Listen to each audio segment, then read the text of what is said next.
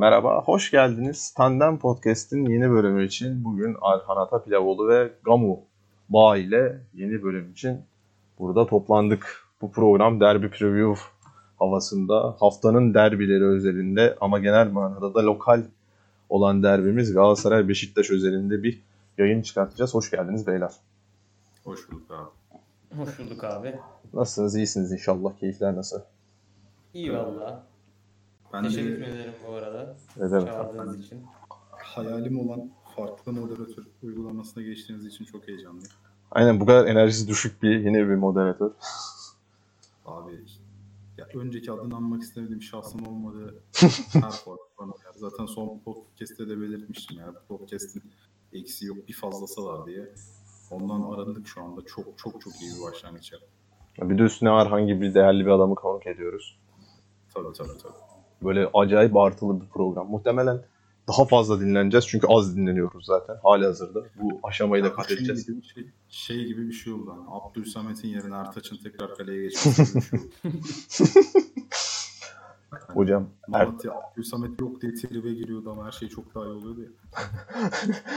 Ertaç'ın daha iyi kaleci olduğu bir senaryo hakikaten.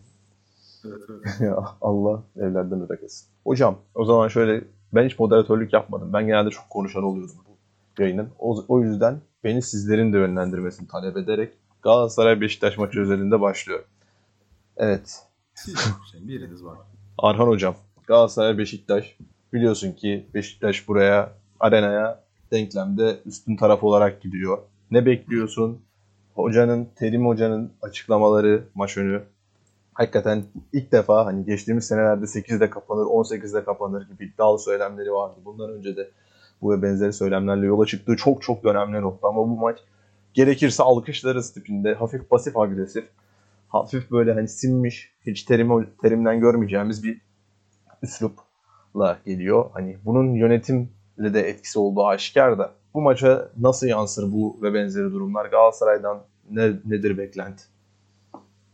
Abi aslında güzel bir noktaya değindin. Çünkü gerçekten Fatih Terim'in bir de şey açıklaması geldi benim aklıma. Kaç senedir hocayım ne dediysem oldu yine ne dediysem yine olur şeklinde. Hani buraları gerçekten cümlesi de çok yanlış değil. 8'de kapanır 18'de kapanır da benzer bir açıklama. Dediği ve olduğu pek çok şey olmuştu ama bu açıklaması bence biraz Beşiktaş'ın e, oyun gücüyle alakalı olabilir. Yani hemen herkes Beşiktaş'ın farklı bir şeyler yaptığını, daha doğrusu diğer takımlara göre çok daha olgun bir oyuna sahip olduğunu benimsemiş durumda bence. Bunun benimsenmesi belki biraz evet uzun süredir Beşiktaş bu oyunu oynuyor ama e, insanlar sanki bunu çok kolay bir şekilde benimsemedi. Onu bilmiyorum neden ama bence Beşiktaş'ın böyle bir mesaj ya da böyle bir algı yaratması, imge yaratması insanların kafasında algı demeyeyim de imge diyeyim. Hı hı. E, o imgeyi yaratmasının en büyük temel sebeplerinden birisi bence e, Beşiktaş sakatlık yaşadı ya da işte eksik yaşadı bir şekilde o eksiklerini kapatmayı bildi. Ve bunu yaparken e, örneğin aklıma Adriano'nun 90'da attığı bir Rize maçı geliyor. Rize Hı hı. eksik. 9 kişi falandı. Oyun çok kötüydü ama şampiyonluğun habercisidir denilen maçlardan bir tanesi. Hı hı. Bu şekilde yapmadı genellikle. Oyunu da aldı, oyunu da oynadı Ee, ve eksiklerini hep yeni bir şeyler e, çevirerek, Gökhan Töre'yi en uca atarak, hı. ceza sahası içerisinde konumlandırarak ya da en son sene başına gelelim, e, Larin'i sol kenarda bir e, kanat forvete çevirerek bunların hepsini yaptı. O yüzden ya da başka bir açıdan bakalım. Beşiktaş kaybettiğinde, Beşiktaş berabere kaldığında, evet şimdi muhtemelen e, puan kaybedecekler dediğin e, denilen her zamanda bir şekilde oradan sıyrılıp, oradan e, kıvrılıp 3 puan almaya, tekrardan kazanmaya ve psikolojik savaşı hiçbir zaman bırakmamaya e, gayret gösterdi ve bunda başarılı oldu. O yüzden bence bu açıklamaların biraz daha artık e, Beşiktaş'ın şampiyonluğunu kabullenmek demeyeyim. E, iki takım da muhtemelen kabullenmiyordur ama e, Beşiktaş'ın favori olduğunu düşünmelerinin sebebi bence bu. Yani ne zaman düşecek gibi olsa Beşiktaş her zaman farklı bir şekilde hem oyunla. E, hem de puanla oralardan çıkmayı başardı sanki. Peki burada şöyle bir soru aslında. Bu konudan bağımsız olarak Beşiktaş bu sezon hiç 90'larda gol atıp da maç almadı değil mi? Yani normalde her zaman söylediğimiz bu şampiyonluk alameti maçları Gamucum sen daha iyi bilirsin bunu.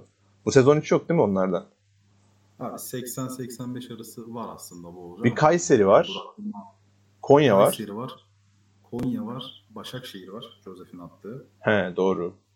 Galatasaray belki sayıda bir derbide var. Fena değil. O da 78. Ama Galatasaray 76-77 civarıydı. Bir de kırmızı karttan sonra hani Geliyordu. Atacak mı? 0 mı bitecek gibi devam etmişti maç biraz. Hı hı. Ondan sonra evet benim de hatırladığım bu maçlar. Yani normalde hani daha böyle spektaküler, daha böyle hafızada kalan maçlar oluyor ya. Mesela geçen Adrian yok evet. aynen aynen. Hani o sezonda mesela 2-3 tane vardı. Son dakika kafası olur, şunu olur, bunu olur. Deplasman da çok vardı yani. Trabzon maçı, şey maçı, Rize maçı, önceki sene Bursa maçı falan o tarz.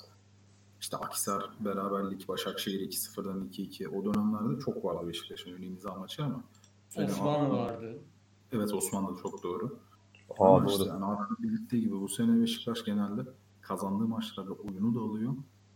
Ve çok fazla hani son dakikalara kalmıyor bu iş. Bir de zaten yani Beşiktaş'ın kazanamadığı veya şöyle söyleyeyim hani kafa kafaya giden, berabere giden veya işte bir farklı geride olduğu maçlarda genellikle ya oyun problemi oluyor ya ciddi anlamda rakipleri Beşiktaş'ı kitlemiş oluyor.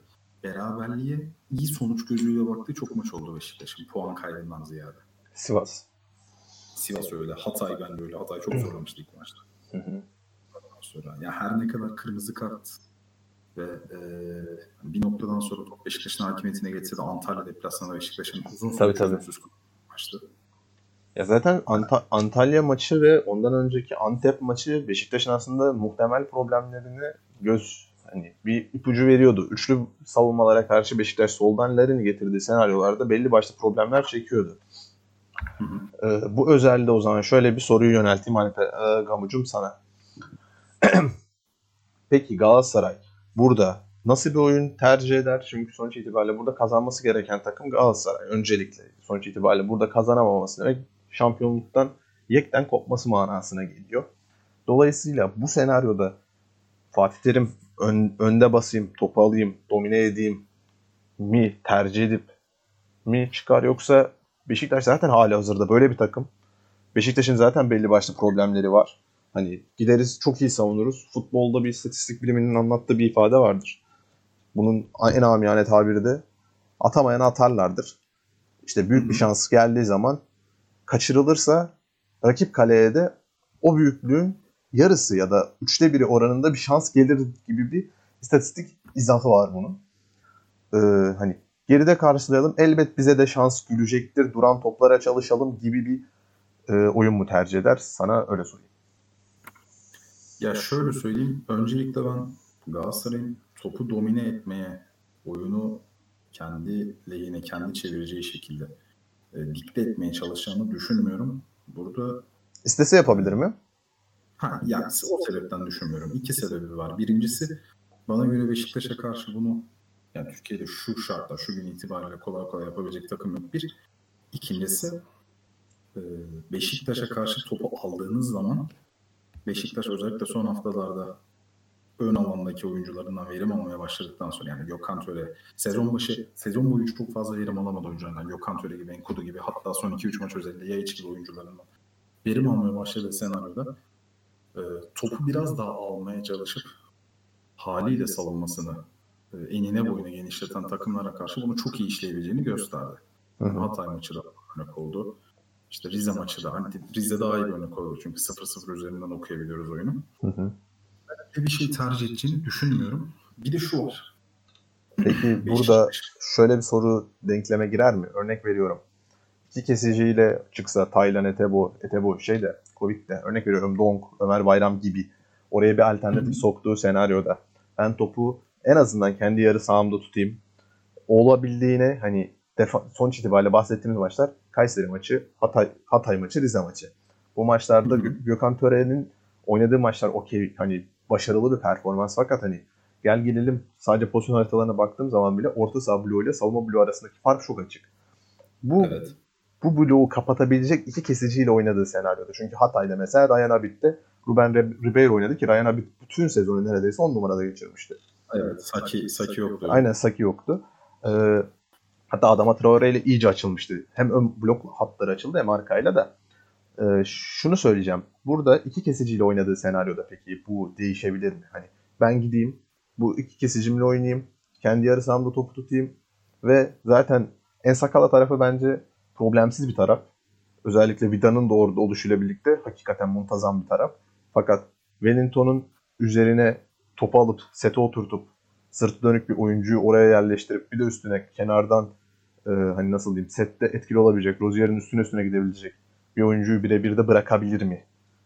Ee, düşüneceğiniz yani böyle bir şey tercih ettiğini zannetmiyorum. Tercih ederse bence burada da problemler çıkacak. Çünkü bahsettiğin senaryoda bence Galatasaray'da üretkenlik problemi çıkacak. Yani Galatasaray'da şu anda Beşiktaş stoperlerine bariz şekilde üstünlük garantisi olan sırt dönük oynayabilecek bir hücum oyuncusu bana göre yok. Hı Sol tarafta Rozier'in toplu şekilde üstüne gidebilecek hani en temel opsiyon Babel gibi geliyor. Babel de hani her ne kadar top ayağındayken tehdit olsa da işte geçmiş yıllara göre temposu ciddi anlamda düştüğü için sette daha kontrol edilebilir bir adam. Hı hı. Bir de şu var. Beşiktaş'ın sette yani geriye yerleşmişken savunma pratiği Galatasaray'a göre biraz daha fazla olduğu için hani böyle bir senaryoda çok e, kolay üstünlük yakalanabilir bir takım olduğunu düşünmüyorum ama hani illaki zaaf, faydalanabilecek zaaflar vardır ama Galatasaray'ın işte Berhanda'nın olmadığı, e, Fegoli'nin de mevcut durum itibariyle işte sakatlık dönüşü, fiziki durumu, Formu çok kötü. Efendim? Formu çok kötü direkt ya. Hani şu an şu an giremez. Aynen öyle. Yani mevcut şartlar itibariyle Galatasaray'ın bahsettiğin şekilde oyunu sete çevirebileceği formüllerde Beşiktaş'ı kolay kolay aşabileceğini düşünmüyorum. Bir de e, şunu da atlamamak lazım bana göre. Şimdi kazanması gereken takım Galatasaray. Yani Hı hı. golün gelmediği her dakika aslında yani oyunu 0-0 gitti. Her dakika işine yarayacak takım Beşiktaş. Bir de şöyle bir şey var. Hani oyun daha böyle rolantide düşük tempoda hani kim açarsa ona yönelecek senaryoda ilerlediğinde e, duran toplar çok belirleyici oluyor. Duran toplarda da Galatasaray kenar ortalarında bana göre Beşiktaş'a karşı avantajlı değil. Hatta tam aksine burada, burada tehdit sahibi olan Beşiktaş.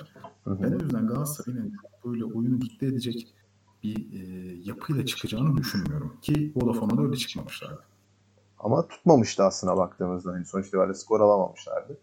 Arhancığım Ya o zaman skor alımı- Hı. ama biraz senaryo üzerinden hani kırmızı karta kadar net bir şekilde Beşiktaş'a kaymıyordu oyun. ama o maçta ayrıca da şey problemi de vardı mesela. Keza e, Rıdvan'la çıkmış bir Beşiktaş vardı ve asıl temel problemler genel manada Beşiktaş'ın sol tarafından çıkıyordu. Ve hani bu da aslında çok çok temelde boy farkından çıkıyordu. Oğulcan'ın iki tane vurduğu kafa vardı mesela. Hani bu tip e, defo kısmı sağ tarafta değil ancak sol tarafta olacak bu sefer. Bu durumda aslında çıkabilir mi diye. Ama e, hani o günkü Galatasaray kadrosuyla şimdi işte Yetson'un falan eklendiği Hı hı. haline göre de biraz değerlendirmek, kıyaslamak lazım. Bir de hani her ne kadar denkleme sokamamış olsalar da eğer antrenmanlara başlamış bugün iyi durumdaysa ben bahsettiğim e, şablonda Onyekuru'nun da düşünüleceğine inanıyorum. Hı hı. E, yani bunları göze alarak biraz bunu söylüyorum. Yani benim beklentim Fatih Terim böyle bir oyun tercih etmesi yönünde. Sen geçiş bekliyorsun yani anladığım kadarıyla. Benim tahminim böyle yani. Anladım. Arhan hocam. Stats Bomb Arhan. Sizin var mı hocam bu, Evet abi. bu, bu, bu maça dair böyle ilginç statslarınız? Şöyle bir o- 15K'lık bir fallık bir stats var mıdır bu maça? Abi vallahi açıkçası bakmadım. Bakacağım maç öncesinde ama daha bakmadım. 15K fallık stats aramaca. Aynen. Hocam Çalışacağız ya. Derinden bulacağız bir istatistik. peki sen ne düşünüyorsun? Terim bu maça nasıl çıkar? Şimdi ben de sana şöyle sor- sorayım. Hani terim özelinde bir bakış açısı getirdik. Genel manada bizim yayınlarda sağ olsun Sör Çakmak yüzünden tek bakış açılı yayınlar çıkardı. Bu sefer ben de sana Sergen Yalçın özelinde sorayım. Ee, pandemi başlangıcı bir maç var. Klasik 0-0, 6-3-1'e yakın bir düz, düzlemde çıktığı bir maç var. Beşiktaş'ın en kudurlu Hasic'li yanlış hatırlamıyorsam kenarlarda. Full geri bastığı, full rakip kovaladığı ve 0-0'a bağladığı bir maç. Arenada yine. Ee, Hasic'le mi? Hasic'i yanlış söyledim. Kimdi kenardaki? Diaby miydi? Boyd. Ha Boyd Boyd aynen özür dilerim.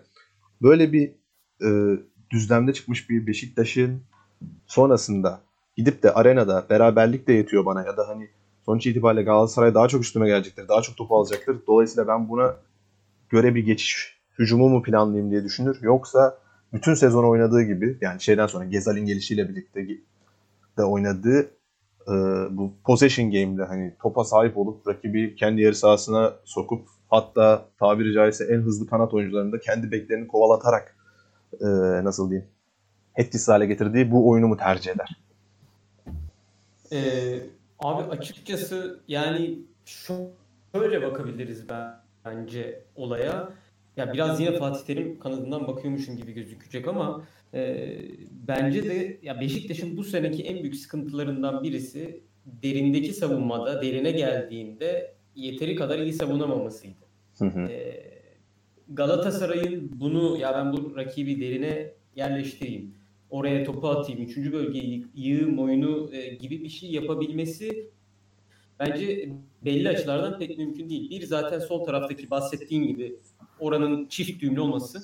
İki Hı hı. e, zaten Şener oynuyor ve Larin var muhtemelen ya da Enkudu var. Yani o kadar rahat da çıkamayacak Hı hı. e, oradaki bek. E, sola baktığında e, şimdi Babel'i oynatıyorsun evet ama e, sen ne kadar topa sahip olacaksın bir. İkincisi oyunu çok yavaşlatıyorsun böyle olunca.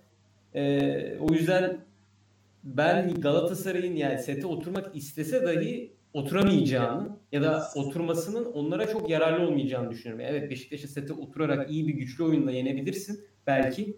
Ama bunu yapabilecek personel var mı elinde? Ondan çok emin değilim açıkçası. Bu yüzden sanki Galatasaray'ın oyununa göre biraz şekillenebilir. Ve eğer Beşiktaş gidip burada ya tamam bunu görür ve alsınlar topu oynamaya çalışsınlar. Ben savunurum. Gerekirse de eee, zaten dediğin gibi benim öyle 3 puan gibi tabii ki 3 puan almak isteyecektir ama esas kontrolü alabilirim. sonuç itibariyle Beni- 4, 4 puan yetiyor zaten.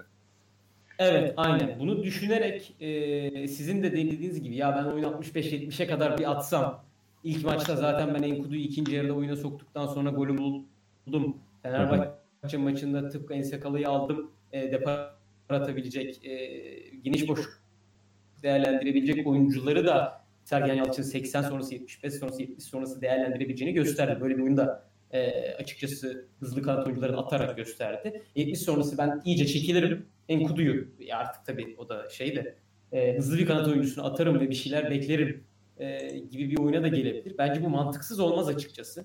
Hı E, çünkü dediğim gibi Galatasaray topu alsın ama ne kadar üretebilecek? Yani dediğim gibi sol taraftan zaten hiçbir üretim şansı yok gibi duruyor Beşiktaş'ın sol tarafından. Beşiktaş'ın sağ kanadından da e, dediğim gibi yani Babel'e evet ama o Babel'in e, siz de bahsettiğiniz fizik gitti. Sete Hı hı. oturduğunda da o kadar kuvvetli bir Galatasaray'ın oyunu yok.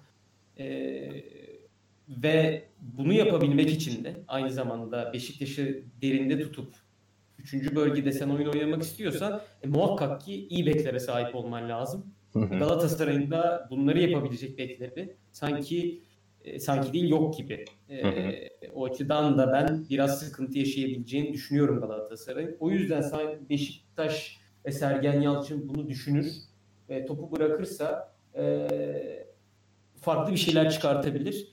Hep oynadığı oyun doğru ama mesela sene içerisinde e, Alanya'ya bıraktı, Başakşehir'e bıraktı, Fenerbahçe'ye bıraktı.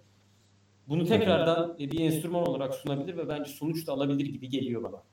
Ya ama bu tip aslında ya Alanya maçı planlı ama mesela maç içerisinden buna geçişlerde de keza problem yaşayan bir Beşiktaş var. Mesela Rize maçının son dakikaları, sonra Başakşehir maçının son dakikaları, sonrasında gol yediği birkaç tane daha maç var. Şimdi net hatırlamıyorum da. Ankara gücü işte. Ankara gücü aynen sonrasında hani derine oturup da bunu yapamadığı maçlar da var. Bu maça böyle çıkarak mı davranır? Ya şimdi Sergen Yalçın'ın ilk hakikaten büyük sezon deneyimi bu. Ondan Hı. dolayı hani düşüncesinde ne geçecek bilmiyorum ama genel manada zaten hani ben artık oyunu hep dikte edeceğini düşünüyorum. Çünkü Sergen Yalçın'ın karakterinin hani ya ben şöyle yapayım böyle yapayım hani şekilleneyim rakibe göre şekilleneyim düşüncesinin ilk aşamada olduğunu düşünüyorum. Çünkü Malatya'da da keza bu böyleydi. İyi bir Alanya'da da böyleydi.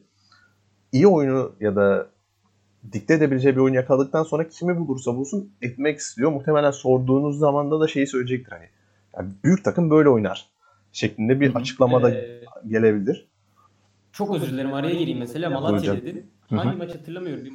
Malatya ile yenildiğim de şey demişti ya biz aslında oyun oynamak istiyoruz. Oyunumuzu dikte etmek istiyoruz ama bu ligde böyle olmuyor. Bundan sonra biz de artık direklerini yani elinde bekleyeceğiz demek de e, çekileceğiz. Aynen, aynen. demişti. Hatta Washington iki hafta sonra Beşiktaş Abdullah Avcı'yı yenmişti. Evet, Tabii, tam da tabii. bu. Fo- Fofana yatıp Evet, bu maçı şekilde. Aynen öyle. Fofana yatıp maçı almıştı. Abi Şey, bir futbol falan oynamıştı. ne top oynamıştı. Güzel bir Güveni görür görmez Caner'in beke geçeceğini görür görmez oyuna fırlatmıştı bir anda Fofana. Evet evet. Abi peki ben size şöyle sorayım. İnanılmaz şekilde de o güven suçlanmıştı. Aynen aynen. Şimdi şöyle revize edeyim peki soruyu. Galatasaraylısınız. Topu almak, almamak tercihinden hangisini kullanıyorsunuz siz? İkiniz de ayrı ayrı. İlk kim söylüyor? Buyur sen söyle. Ee, Arhan'ın dediği Galatasaray'ın bu anlamda kullanabileceği verimli bekleri yok olayı bence çok önemli. Çünkü Fatih Terim Tudor'un yerine geldikten sonra son döneminde Galatasaray'ın sette sürekli oynadığı bir e, oyun var. İşte. Belhanda'yla önceden Fernando'yla bu sene başında Tayland'da falan merkeze kümeleniyor. Feguli ile içeri çekiyor. Sağdan soldan koridor oluşturuyor. Rakip ilk boşluk verdiğinde bekleri ileri çıkartıyor. Sıfıra indiriyor. Oradan çeviriyor falan. Hani artık ezber otomatik oynadığı bir oyun vardı. Dediği gibi Galatasaray'ın yani şu anda ne e, bunu işleyebileceği bir Mariano'su var. Ne o topları atabilecek Belhanda'sı, Fegoli'si var. Ne de ters kanat ne de ters kanattan dahil olabilecek Nagatomo'su var. O da çok ceza sahası çok ceza sahasına giriyor. Mesela Onyekuru'yu koşturabilirsiniz. Onyekuru'yu koşturmak için ihtiyaç duyduğunuz oyun kurucuyu yine bulamıyorsunuz vesaire. Yani ben Aran'ın dediği ve Galatasaray top alsa da ne kadar üretebilir e, soru işaretini ben de taşıyorum. Ve almıyorsun. Gal- Aynen öyle almıyorum ama top Ben- almayınca da problemli. Evet, problemli. Ama yine de tercihim geçiş olur. Peki geçişi ne şekilde yapmayı düşünüyorsun? Bu maç üzerinde Galatasaray hocasısın. Ben şu şekilde geçeceğim. Kimle geçersin? Merkezi kimle tutarsın? Kenara kim koyarsın? Stoper kim olur? Ya şöyle. Tay- tay- Taylan'a sorarım. Evet evet. ya bizim geçen sene e, 2019-2020 sezonundan kalma bir geyik de bu. Geyin, Onyekuru'nun- geyin kısa özeti de şu. Kötü giden Galatasaray'ın çözümünü ne şekilde buluruz? Şeklindeki bir soruya. Tamamen ciddi bir şekilde. Galatasaray'ın orta sahası kim olsun? Taylan ve Ömer Bayram'a sorsun. Geri kalan ilk 11'i onlar yazsın şeklinde bir nüans. Tabii böyle deyince komik olmuyor. Zaten moderatör olduğumdan beri komiklik katsayımı da fazlasıyla düşürdüm. Ya şöyle anlatayım olayı. Ee, sanırım o cümle Fatih Terim'e kadar gitmiş ki gerçek oldu yani. Gel, gerçekten Taylan ve Ömer Bayram'a dönüldü. Şöyle, Onyekuru'nun durumu bence çok belirleyici olacak burada. Ben burada bir saattir yaptığım geçiş muhabbetini büyük oranda Onyekuru'ya endeksleyerek yapıyorum. Tamam. Taylan ve Etebo'nun beraber oynaması mantıksız değil çünkü Etebo yok. savunma... Etabokovic. Hayır. Emin miyiz? Ben bugün Galatasaray'ın Covid oyuncuları geri döndü diye bir haber gördüm. Ya Ete- Gündeme falan döndü. Ya Covid'den hemen döner dönmez sahaya atmaz bence zaten. Hani Etebo'yu bence denkleme sok. Bence denkleme sokmayacağın birkaç tane isim var benim kafamda. Etebo'yu hiç sokma. Feguli'yi denkleme sokma. Bu ikiliyi denkleme sokmadan bana 11 hazırla. Yani Ya hangi 11 hazırlarsam hazırlayayım sette de problem çıkacak, geçişte de çıkacak ama Onyekuru'nun iyi olduğunu umarak Hı hı, hani bunu varsayarak ben Taylan, Getson, Emre Kılınç. Onyekuru, Kerem, Halil gibi bir hat düşünüyorum. kenarlı, keremli. Anladım. Ve topu almıyorsun. Arhancığım peki senin buradaki düşüncelerin neler? Topu alıyor musun, Abi bırakıyor musun? ekleme- ya topu almak bence doğru değil. Çünkü kapalı savunmalara Galatasaray e, sezon boyunca sıkıntı yaşadı. Yani e, son 3 haftaya bakıyorsun evet e, galibiyet ama yine e, paramparça eden bir Galatasaray yok. Lafını balla kesebilir miyim peki burada? Geldi mi. Heh, burada şöyle bir soru sorabilir miyim peki? Sonuç itibariyle maça yekten topu almaya çıkan bir Beşiktaş olduğu senaryoda çünkü bu şekilde bu şekilde topa talip olmak Beşiktaş'ı rayından çıkartmaz mı? Yani nereden baksan 40-45 dakika hani şeyden çıkmış bir Beşiktaş olacak çünkü. Maça hazırlanmışsın, çıkmışsın, sen topa talip olup alabildiğin bir oyunda. Ben çünkü öyle düşünüyorum. Kafamdaki ben birazdan kendi sorumu o şekilde cevaplandıracağım da. Beşiktaş rayından çıkartmaz mı bu durum ama? Yani evet e, mantıklı bir soru.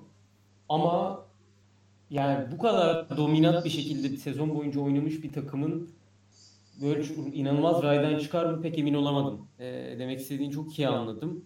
Hı hı.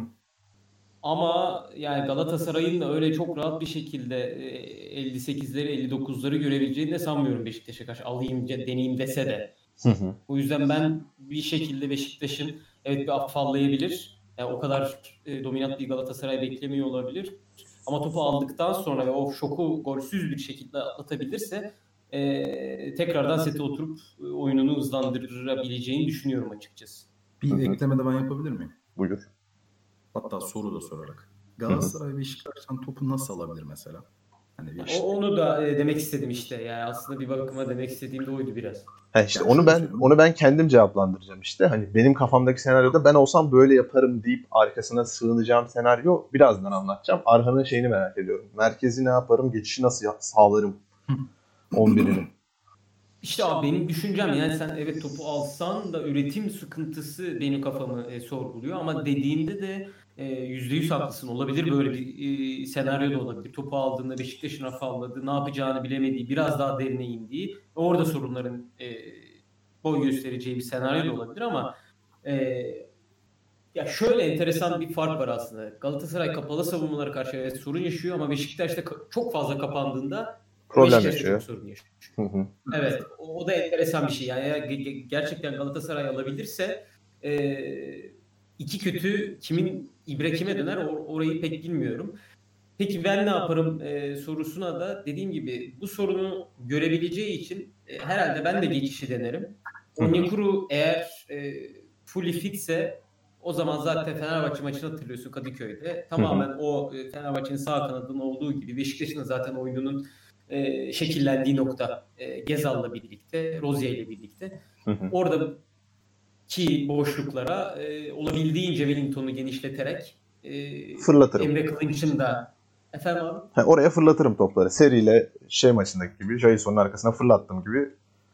e, biraz evet Emre Kılınç penetrasyonu ile birlikte alabiliyorsam orayı Hı hı. e, orayı genişletebiliyorsam e, muhtemelen bunları yapmaya çalışırdım. E, Halil benim de tercihim olurdu. E, çünkü zaten aslında bence Fatih Terim'in e, sene başında da oynatmaya çalıştığı o derine inerek Feguli'nin girdiği, Bekin aslında orada işte e, çok değerli e, bahsettiğiniz siz de e, yer almasının sebebi o derine inmelerle birlikte Feguli'nin girdiği sahada bir Bekin olması çok farklı bir şey yaratabilirdi belki Galatasaray ama olmadı. O yüzden benim de tercihim e, Halil olacaktır. Hı hı. Ben de aslında çok farksız e, düşünmüyorum. Yani geçiş oynayacaksan zaten Onyekuru Kerem Hı hı. Allah'ın emri gibi biraz duruyor. Aynen. E, Emre Kılınç da ben, bence penetrasyon için önemli bir e, faktör burada. Hı hı. E, Halil de zaten e, en formda ve e, nasıl desem O vadi veren tek oyuncusu aslında. Sırt, sırtı dönük o- sırtı dönük oyunu vaat eden tek oyuncusu aslında Galatasaray'ın. Heh, e, aynen yani çünkü sen e, Falcao ve Muhammed'le oynadığında nasıl bir şey şey yapacağını biliyorsun. Hı hı. E, o derine indikten sonra çünkü farklı opsiyonlar çıkabiliyor bir anda. O yüzden Evet. ben de e, herhalde bunları söylerdim. Peki merkezde merkezde Emre muhtemel Taylan. Taylan'ı çünkü hani Farzan yazdık oraya. Bu üç- evet. üçlüyü kimle üçlüyorsun sen? Şimdi opsiyonsuz Ee, kaldığını hissettim bir anda. Alperen'cim sen bir iki opsiyon bir fısılda. Çünkü ben de unuttum. Çünkü benim Ben opsiyon, opsiyon... Sen Getson dedin değil mi? Tamam. İlk maçta Taylan Etebo yapıp e, Gezal'ı durdurmaya çalışmıştı diye anımsıyorum. yanlış Yok? Taylan'ı kesti. Direkt kesti. Taylan'ı mı kesmişti? Arda vardı orada. Arda tüm maç. Ha, Bozuldu. Arda Olcan değil mi? Evet Hı hı. doğru. Ee, ya Etebo Taylan'ın şöyle bir sıkıntısı var. Bence Galatasaray'ın bu sezon ne zaman çiftlediyse orayı orada bir sıkıntı yaşadı. Ee, özel kılan nokta bence Taylan'ın tek başına oynamasıydı orada. Evet Yani katılıyorum. Tek- Çok özür dileyerek araya giriyorum. Arhan haklıymış. Tayland'da Etebo'da beraber oynamış o gün. Oynamış mı? Evet oynamış. Ya Arda sol gibi başlamış maça. Sol kenarda başlamış. Arda anımsaman doğru. Yani Gezzal'a sürekli olarak bindirdiler ama orta sahada Arhan'ın dediği doğru. Tayland'da var Etebo'da var. Aa kusura bakma o zaman. O zaman üçüncü Belhanda mı? Yok abi. Belhanda. Ee, ya dediğim gibi orada işte Etebo e, sanki bir çift pivot gibi oyunca bence Galatasaray bir sıkıntı çekti. Yani Taylan'ın özelliği orada orayı tek başına kotarıp e, bekleri genişletebilmesiydi. O yüzden Taylan Etebo bence yaramıyor. O yüzden e, Getson derim ben de muhtemelen. Sen Ya şöyle bir şey var. Biz bunu e, Enes'le konuştuk. Tayland bu konuda çok garip bir örnek. Hani Enes'te de zaten Tabii iyi tabii. maçta konuşmuştuk. Ya orta sahada normalde oyuncular hani tek oynamakta, tek altı olarak oynamakta zorlanır. Yanında Tabii tabii var. dünyada bile nesli tükenen bir mevki olmaya başladı yani. Alt, hani evet. yok yok alttan da çok gelmiyor. Hı hı. Ya Taylan tek çok iyiyken, tek oynadığında ciddi manada rolünü kaldırıyorken yanında biri olduğunda sahayı paylaşamıyor. Tersten çok garip bir örnek. Çok da hatırlamıyorum ben böyle bir oyun. Ya bir iki tane var aslında. Henderson denilebilir. Henderson da fena oynamazdı teki. Ama hani ileriye o da çiftlediğinde bazen düşebiliyordu verimi ama yani Ama garip- Fabinho falan oynayabiliyordu yine. Tabii tabii. Abi ben sorunun özüne ben kendi adıma dönecek olursam ben sana az önce de hafiften bir çıtlattım düşüncemi. Ben Beşiktaş'ı rayından çıkartmak adına sonuç itibariyle muhtemelen Larin'in kanatta başlıyor. Çünkü Enkudu yok. Muhtemelen benim sağ bekimin çok fazla geçiş tehdidine uğramayacağı bir denklem olduğu için ben genel manada topa nasıl sahip olabileceğimi düşünerek hafiften genişletmeli böyle 4-2-4 gibi bir oyun kafamda tahayyül ediyorum diyeyim. Orada da benim e, orta sahamda Taylan kesin var. Ya zaten Taylan hani farzen var hani o kesin. Ben yanına Luyendama sağlıklıysa donk çekerdim. Yekten orayı kesici bir şekilde kullanıp sol tarafa Onyekuru atardım. Arkasındaki sol bekimi Saratçı değil Ömer Bayram yapardım. Çünkü Saratçı muhtemelen Gezer'le karşı karşıya getirmek istemem. Ömer Bayram en azından bir, bir nebze daha olsa fiziksellik koyardı. Ee, sağ tarafa Kerem koyarım. En öne de yani Halil'i koyabilirim. Halil olur, Mustit olur. Hani sonuç itibariyle ikisi de sırtı dönük bir şekilde bir stoperin alanını doldursun diye koyacağım ve hani bizzat gol arayacağım isimler değil. Wellington'u yerinden etsinler. Wellington'a kart çıkarsınlar. Wellington'dan faul alsınlar diye isteyeceğim isimler. Ayrıca ben orta sahadaki Donk tercihinde kasti şun, şuna bağlandırarak yaptım. Birincisi bu oyun tutmazsa Tayland'la Donk'la iyice kesici olup Emre'yi de derine sokabilirim. Bu şekilde hani oyun içerisinde de geçişe dönebilirim. Ekstra olarak da abi Tayland Donk'un boyu çok uzun. Tayland Donk, Mark, Luyendama bir de Halil Mu- Mustafa'dan birini tercih edince takımın boyu çok uzuyor. Bir de duran top tehdidi koyar bu durum. Ben bu yüzden böyle bir 11 tercih ettim diyeyim. Ben bu şekilde topa talip olmak isterim. Buyur. Çok ama çok kolay bir şekilde rayından çıkarılabilir bir kadro bana göre bu Beşiktaş tarafından. Yani olabilir tabii ki. Senin kaygını anlıyorum. Hatta iddia ettiğin şeye örtüşen bir 11 yaptığını da Ya düşünüyorum. ekstra olarak bu arada Donk'u şeyden koydum. Ben sezon başından beri bu yayınlarda şunu söyleyip duruyorum. Larin'in olduğu her senaryoda Beşiktaş'ın çözümü 3-5-2'dir deyip zırladım. Evet, evet. Bunu çok söyledim. Hikmet Karaman'ın 70'ten sonra bana bırakın söyleminde yarı yarıya hak sahibiyim. Ama gel gelelim hani 3-5-2'ye de maç içerisinde dönebileceğim bir adam Donk. Ondan dolayı ben tercih ederdim Donk. Ee, şöyle bir muhalefet getireyim. Ee, Galatasaray ilk 10-15 dakika içerisinde gol ya da net gol pozisyonu garantisi veriyor mu sence bu kadroya? Ya koşarız. İlk 10-15 dakika tabiri caizse sahaya eşek koysam o da garanti verebilir yani tempo yaptıktan sonra. Çünkü ilk 10-15 dakikadır hani istediğin kadar yaz çiz analiz et. İlk 10-15 dakikanın hani enerjisi başka. Senin oyuncunun maça girişi başka. Sonuç itibariyle ısınıyorlar. Isındıktan sonra üstü başı değişip bir daha geliyor. Hafif bir soğukluk. Hafif böyle bir ebleklik. Bir bakmışsın Wellington penaltı yapmış yani. Hani yapmaz diyebileceğim bir senaryo mesela. Tak böyle hani bir anda kaçırdı arkaya bir penaltı. Yani- Şöyle söyleyeyim. Hı. Ee, kendi fikrimi. İlk 10 dakikayı 15 dakika diyelim ki Beşiktaş gol yemeden geçti. Hı hı. Ve sonra tamam top Galatasaray'da olsun dedi. Yani Beşiktaş da buna karar verdi. Hı hı. Biraz daha merkezi kapattı. Hı Ki hı. zaten sayısal anlamda da üstünlük olacak. İki Hı hı. merkeze karşı. Ya yok şeyi de Emrem de var ya. Emre'nde olursa 12 kişi oluyorsun. Yok 10 10 numara ama ben Emre yazdım. Getson yazmadım. Nereye Emre yazdın? Ona. Tayland Dong önüne Emre yazdım ben. Ama 4-4-2, 4-2-4 gibi dedin. Halil'in yanına kim Yok koyuyor? yok. Halil'in ya şey gibi hani hatların arasını hafif açarak. Hani Tayland Hı, tamam. Dong şeyi Emre'yi devamlı o tarafa sokup ikinci forvet gibi sokacağım. Şut atsın istiyorum. Tamam tekrar şöyle söyleyeyim. Yine merkezi kapattı. Bence hala rahatlıkla kapatılabilir bir merkez. Çünkü Don küçük bir alanda oynuyor orta saha oynadığında. Tayland da öyle zaten. Problem oradan başlıyor. Tayland da öyle. Ve oyunu sağa sola yıktı. Galatasaray'ın sağdan soldan hangi yönüyle üretmesi sana tehdit olabilir? Yani Onyekuru ve Kerem zaten top Ya ş- ayağında Hı hı. 1'de 1'e 2'de falan sana problem oluşturan oyuncular değil. Hı hı. Bak tekrar söylüyorum. Düşünceni mantıklı buluyorum. Kad- düşüncene göre Kadroda Koreli tutarlı- duruyorsun. Efendim? Kadroda Koreli bu düşünceyle diyorsun. Hı hı.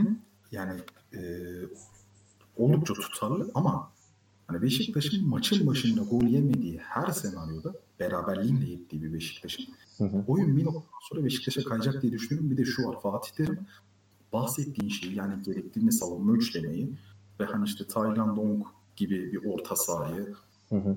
e, topa bu şekilde hükmetmeyi ben hatırlamıyorum. Neredeyse senelerdir hiç yapmadı. Ama mesela Hı. derbiye gelene kadar da Etebo yoktu ya. Hani bir anda cepten de çıkabilir böyle bir senaryo. ya bir Ya de tabii ki öyle. Hı hı. Orada da şu devreye giriyor. Mesela ben hala şeyi ısrarcıyım. Yani o tercih bence tuttu. Nasıl tuttu? 60'a kadar yani. işte. Cagney'in kırmızı kadar oyun ortadaydı. Oyun Galatasaray'da da değildi bak. Atanın elinde kalacaktı. ama Ortadaydı. hakikaten o maçta da Rıdvan'ın yerine Sakal oynasa başka hiç gitmeyebilirdi. Ortada ya nasıl diyeyim Galatasaray'a kayar bir havası vardı bence de maçın. Ama hiç öyle bir havada olmayabilirdi o maçta. Anladım ama şöyle bir şey var. Hani bu işin nihayetinde bir de psikolojik yönü var. Yani sen şu anda istediğin kadar sabırlı oynamayı düşün ki Fatih. Terim Galatasaray'ın bu çok yok. Yani dikkatinizi çekmiştir illa ki. Tudor yerine Fatih Terim geldiğinden beri Galatasaray enerjinin çok büyük bölümünü ilk maçın başına veriyor. Yani ilk 15-20 dakikaya ağırlıklı olarak veriyor. Tempoyu, presi. En fazla ilk yarının sonuna kadar. Yanlışım yoksa ilk yarıyı önde kapatmayıp kazandığı tek maç Antalya maçı olması lazım bu sene Galatasaray'ın. Hani senin bahsettiğin şablonda gol geciktikçe Galatasaray açılacak. Ee, daha fazla SOS vermeye başlayacak. Bahsettiğim gibi Donk'un orta saha oynaması bir yerden sonra yük gelmeye başlayacak. Hı hı. Ve e, mesela Gökhan Töre forvet başladı diyelim. Gökhan Töre sete oturduğunda Luyendama ve Markano veya Donk ve Markano'nun arasında mesela kaybolacaksa bu sefer istediği alanları, boşlukları bulmaya başlayacak. Onları gezdirmeye başlayacak. Heh, ama şöyle de bir soru. Ben zaten burada topa hakim olma çabam şeyden kaynaklı. Larin'i geriye bastırayım. Hani benim bekimle gelsin. İşte Ömer Bayram'ı kasti koydum ki Ömer Bayram çizgi inmeyi seven bek. Hani gitsin Gezali'yi götürsün. Rozier'i biraz bastırsın. Hani Onyekuru'yu da koyduk ki kasti hani Rozier çık- çıkamasın hani korksun biraz. Gözü korkutayım. Ve o tarafta oynayayım aslında. Hani benim buradaki maksadım bence Beşiktaş'ın 2-3 tane çözümü varsa ya derinde otururken üçlü başlayacağım. Diyeceğim ki kanat bekimle orta sahanın arasına diyeceğim ki beyler Gezali indiriyoruz. Burada faul yapıyoruz. Bu adamın içeriye ters tarafa top atmasını engelliyoruz. Yahut da ben öyle bir oyun oynayacağım ki Gezal hiç gelmeyecek buraya. Anladım. Yani ben Ömer Bayram tercihimle aslında şeyi sağlamaya çalışıyorum. Benim töreden çok büyük bir çekincem yok diyorum aslında. Hani şey olarak Hı hı. bu senaryoda ben Beşiktaş'tan çekinsem çekinsem derim ki Gezal'den çekinirim. Hani oraya o topu atacak adam olmadıktan sonra Töre benim için çok büyük tehdit demem. Çünkü çok geriden başlayacak koşu yapmaya. Şut esnasına geldiğinde bu Werner'in Chelsea'de yaşadığı problemleri az çok yaşayacak. Hani sonuç itibariyle şöyle- kıçı, kıçından soluyarak vuracak sonuçta. Hı. Şöyle sorayım. Ya Töre tam olarak bahsettiğin golü attı bu arada. Attı attı. Ama e, şöyle bir soru soracağım. Ben Markao'yu çok ciddi anlamda beğenmeme rağmen açık alanda çok kötü bir birebir savunmacı olduğunu düşünüyorum. Yani çok rahat bir şekilde sağa sola top çekildiği zaman ekart edilebilir bir oyuncu olduğunu düşünüyorum ki hani bu konuda bana göre çok iyi olmayan Babakar'a karşı iki farklı maçta yaşadı mesela bu. Hı hı. Yani gol geciktikçe sen bu pozisyonlara düşeceksin. Ama işte zaten bu oyunun sonuç itibariyle hani bu oyunun bir kazanan şeyi yok ya. Şimdi geçişin de mesela keza tehdit nok- olduğu bir nokta var. Çok davet edeceksin Beşiktaş'a ve Beşiktaş çok davet ettiğin zaman bir şekilde atan bir takım. Ee, hani iki oyunun da belli başlı problemleri var. Ama ben hani kalecime bir nebze daha fazla güvenmek istiyorum burada. Çünkü benim kazanmam lazım. Dolayısıyla ben böyle bir metot izlerdim diye düşünüyorum. Anladım. Ee, bir de hani ben bir saattir soruyu farklı yönde sordum. En sonunda da fikrimi söyleyeyim. Ben bu 11'in de Beşiktaş'tan net şekilde topu alamayacağını düşünüyorum. Hı hı. Ona da şöyle açıklayayım. Mesela Beşiktaş'ın ön alan presine karşı nasıl çıkarsın? En temel marka öyle değil mi? Evet. Şimdi Taylan ve Donk seni kolay kolay çıkartmayacak. Beraber oldukları için. Evet. Ama işte orada da şunu yapmaya çalışıyorsun. İki stoperin arasına bir üçüncü sokacağım şey gibi. Keza Beşiktaş'ın oynadığı gibi Joseph soktuğum gibi. Gidip de hani o 10 numara bölgesine hani orta saha menşeini de oynayabilecek bir oyuncu koyuyorum. Burada Getson da olur bu arada Emre Kılıç yerine de ben net bir şut tehdidi olduğu için Emre Kılıncı koydum. Emre ile, Emre ile de e, söyle adını. Taylan'ı birazcık derine indirip zaten hani orijinal mevkilerinde de böyle oynadıkları için. Belanda'm olsa Emre Kılıncı koymam da. İşte Belanda'sı yok. İşte hani bu, Tabii. iki, bu ikiliyi derine indirip buradan top aldırırım. Yani bildiğim Beşiktaş'ın aslında oynadığı futbolun bir benzeri. Atiba ile Laiç'i indirmek yerine hani ben de gidip şey indiriyorum. Taylan'la e, Emre Kılıç ya da Getson'u indiriyorum. Ya benim kaygım burada şu. Top marka alan çıktıktan sonra Galatasaray'ın o topu yani bu oyuncu grubuyla e, çok verimli kullanabileceğini düşünmüyorum. Ya evet evet. Yani ister, ister istemez Onyekuru'nun top taşıması ve karar vermesi gerekecek mesela. Hı hı. Direkt çizgiye inmesi gerekecek daha doğrusu. Taylan Yodong'dan bir tanesinin e, topla çıkması ve karar vermesi gerekecek falan. Hani ben buralarda problem çıkacağına inanıyorum. Tabii canım. Ya ama zaten dediğim gibi tek bir çözüm olmadığı için zaten bugün herhalde bu çözümü sağlayan takım Galatasaray olsaydı Beşiktaş üzerinde konuşurduk. Sonuç itibariyle problematik bir şekilde bu maça gelen takım Galatasaray olduğu için vaziyet böyle. Anladım. Ben, ben Arhan'a fikir olarak daha yakın. Tamamdır. Arhan Hoca hafif hafif bu maçtan hafif hafif kaçıyoruz. Bu maçtan City Chelsea'ye kaçıyoruz. City Chelsea. Hocam Chelsea. bu denklemde Tuhel Lampard ilişkisini ben sana küçük bir soracağım. Onun öncesinde ama hafta sonu yani cumartesi günü zaten derbi günü belli. Yani daha doğrusu hatta liglerin seyrini belirleyecek maçlar var. City Chelsea'de keza bunlardan biri City kazanırsa şampiyon. Ee, ya zaten bu maçın şey olarak hani Mi- Mirap'ta yeri yok. Sonuç itibariyle City bayağı fark açtı. Manchester United'ın sahasına işte Glazer'ları protesto etmek için insanlar girdi falan. Hani Manchester United da en iyi, en yakın rakibi olarak rayından çıktı. Bu maçı aslında biz bir bakıma Şampiyonlar Ligi finali demosu gibi görüyoruz. Ee, bu bağlamda hocam nasıl bir maç bekliyorsun sen? Hani hocalar birbirlerine yem atarlar mı?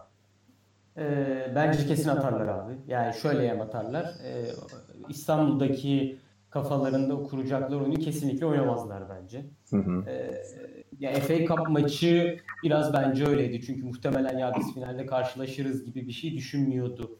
Ee, o sırada Chelsea'de, City'de ve Chelsea o maçı Chilwell, daha doğrusu Kivil mı? Kivil, Kivil e, kanadından çok iyi oynamıştı o maçı. Ee, ben ama bugün daha doğrusu cumartesi günü oynanacak maçta e, iki hocanın da zaten Guardiola'nın en sevdiği şeylerden birisi bu. Yem atar bu. Aynen rakibi şaşırtma e, tribine girip böyle bambaşka bir 11 ile Scott Carson'lı bir kombinleyebiliriz yani. E, o yüzden ben pek hafta sonu oynanacak şeyin bir projeksiyon sunabileceğini düşünmüyorum. E, Ozan, Ozan, Ozan İpekli bir Manchester City kadrosu bekliyorum hafta sonu. Olabilir abi. Ozan İpek, Erdiç, Volkan Şen. Tabii tabii. en önde Sercan. Evet. Ömer Erdoğan'ı da alır yani. Ken kenara hakikaten Ertuğrul'un geldiği bir City çıksa. Ma- Maça Ertuğrul çık. Bursaspor o sene şey tişörtü çıkarmıştı. Kadıköy'de 2-0'dan 3-2 yenmişti bir maçı. 3'te 2'de avans 3'te biter diye. bir galibiyet aldılar diye tişört çıkarmışlar diye hatırlıyorum. Ozan Efe'nin yanında oynamıştı. Aynen. Oğlum Ozan İpek'in iki golü bir asisti mi ne var öyle? Absürt bir istatistiği var. Ozan İpek kadar sigara içen topçu gö- duymadım ben hayatımda. Günde iki mi, üç paket, günde iki mi, üç paket mi ne gömüyormuş zaten. Kariyerinin sonunu görmedi. O- 30'unda bir bıraktı top. Ben bildiğim bir de aşırı gecelere kadar PlayStation oynuyormuş. Oynuyormuş. Abi işte bir, bir birleşen bir denklem, birleşen bir alışkanlık bunlar. İyi futbolcu. PlayStation çok iyi alışkanlık. PlayStation çok iyi alışkanlık. Üstüne bir de zaten boş durmamak için sigarayı da ağzında tuttura tuttura oynuyor muhtemelen. 2-3 paket bitmez çünkü. Ama mesela hani falanca bir takımda senelerce inanılmaz profesyonel oynamış ve kendine gerçekten çok iyi bakmış hiçbir oyuncunun Anadolu Süper Lig şampiyonluğu yok. Tabii canım. Mesela Vol Volkan, mesela Volkan Şen. evet. Gama hocam senden bir City Chelsea yem muhabbeti alalım. Ben ikinize de katılıyorum. Ben şeyi bekliyorum. Ben bir şey yapmadım ki lan. Ben bir dur ben daha yorum yapmadım. Yani söyley söyleyeceğiniz şeylerin potansiyeline çok katılıyorum. Şöyle hayır yani dediğiniz gibi bence de hani Yemli geçecek. Hatta e, ya Premier Lig'de bu sezonun skordan en bağımsız ilerleyen maçını izleyeceğiz gibi geliyor bana. Sürekli denemeler. Ben mesela şey konusunda dediğinizi çok mantıklı buluyorum. Hani kesinlikle finalde oynayacakları şeyi göstermezler konusunda ama bir yandan da mesela oyun içerisinde 4-5 farklı deneme yapabilirler mi gibi bir soru kafamda canlanıyor, çınlanıyor. Bunu Ben- yapsa yapsa Tuhel yapmaz mı? Pep çünkü oyunun gidişatına göre bir düzen e, hazırlıyor genelde de.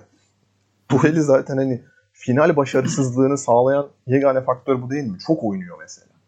Bir de abi şöyle çok kısa bir ekleme yapayım özür dileyerek.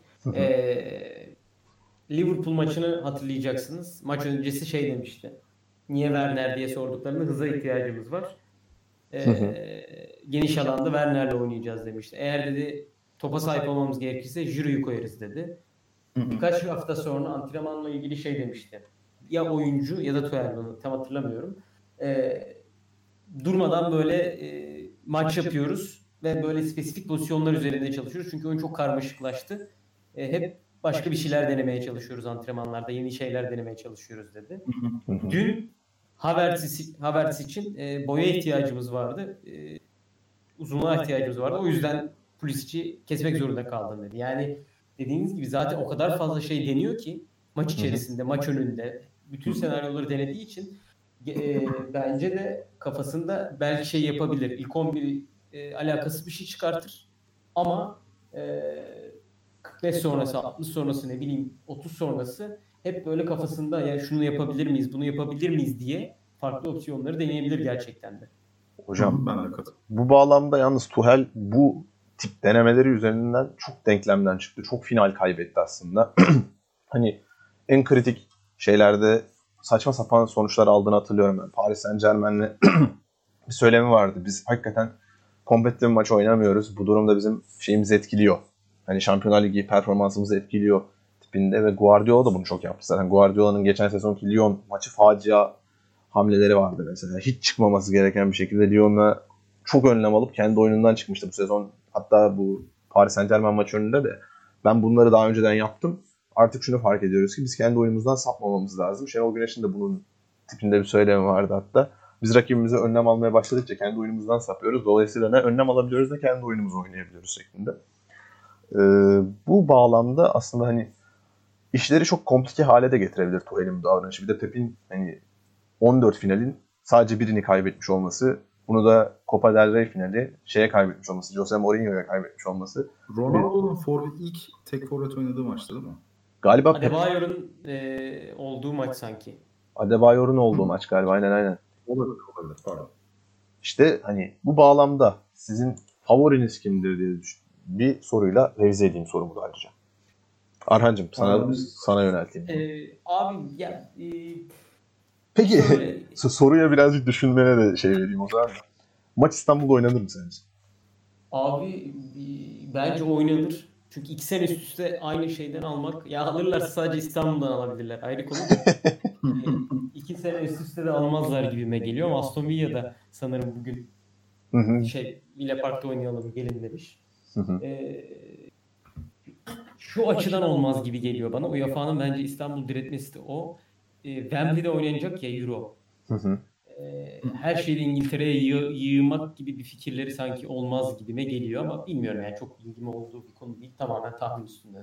Hı hı. E, diğer konuya gelecek olursak da Tuchel'le ilgili denemelerden bahsettin abi. Ben bir de şey hatırlıyorum. Bayern Dortmund Guardiola'ya karşı oynadığında da böyle bir deneme yapıp patates olduğu bir maç vardı. Var. Ee, 6 tane maç oynuyorlar. 4 4 üçlük bir de 5 birlik maçı var. Yani 5-1'dir muhtemelen.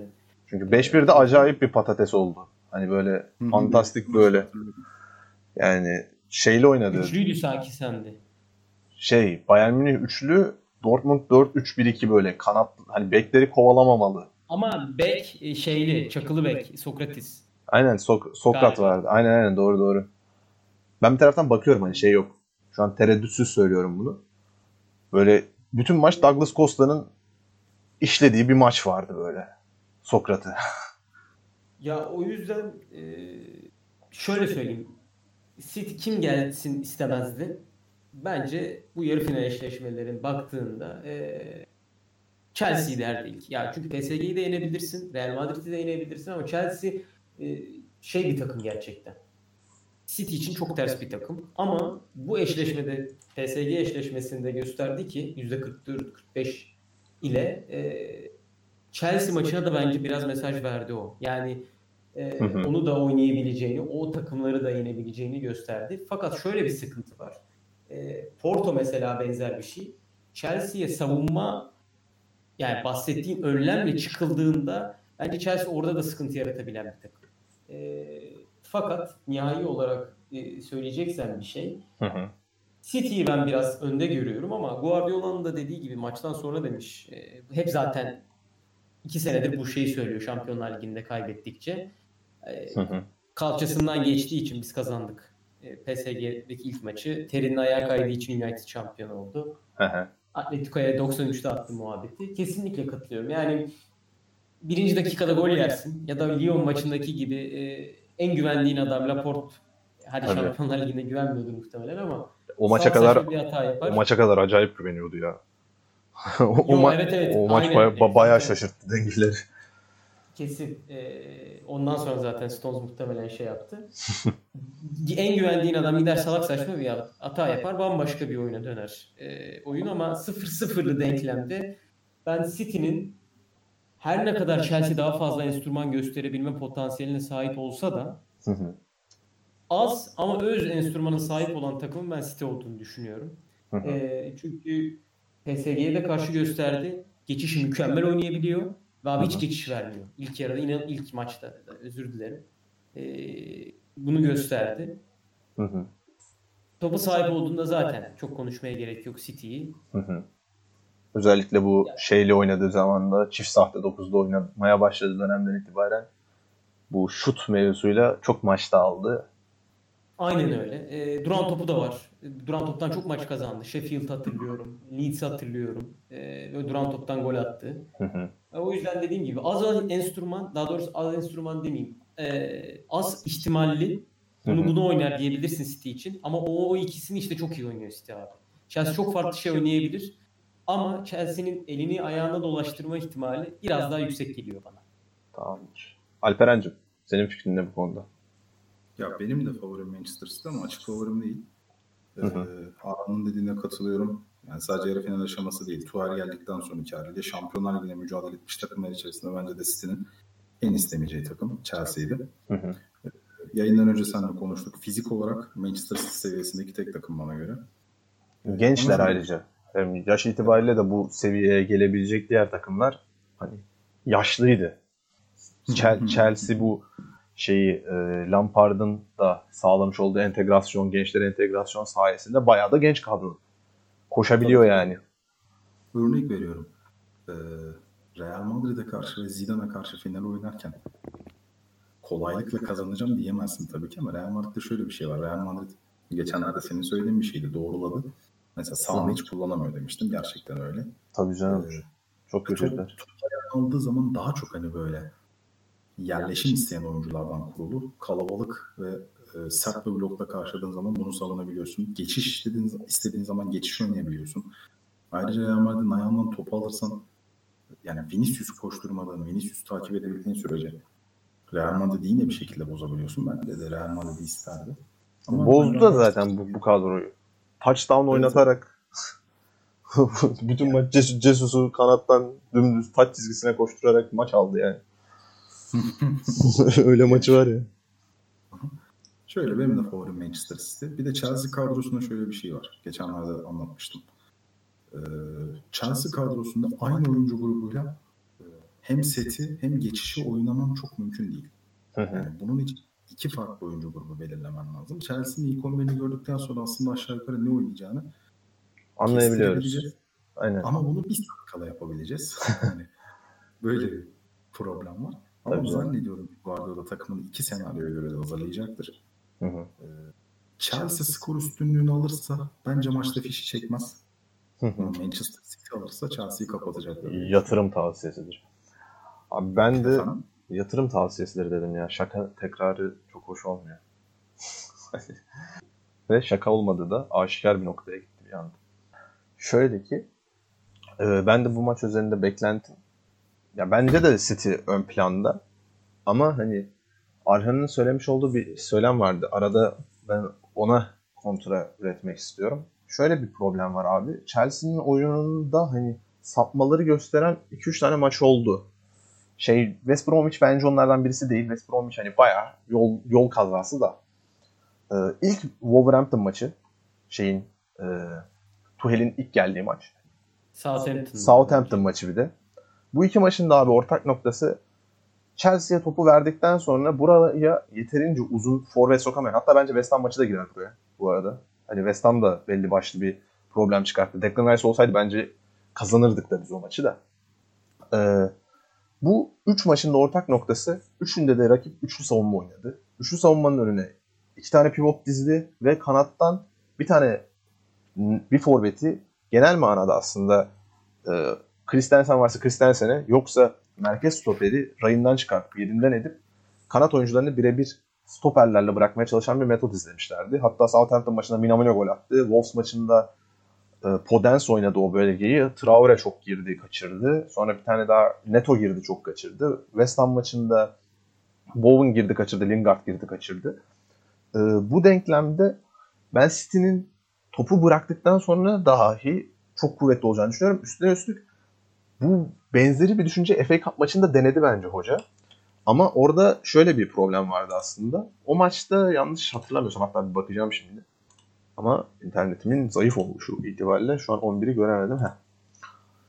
O maçta da mesela Fernandinho Rodri çıkmıştı. Fernandinho Rodri'yi çıkartıp o stoperle şey arasını, orta saha bloklarının arasını iyice süpürmüştü ama o maçtaki temel problem Ferran Torres vardı. Ferran Torres'in alışkanlığı olan bir düzen değil devamlı bek kovalamak.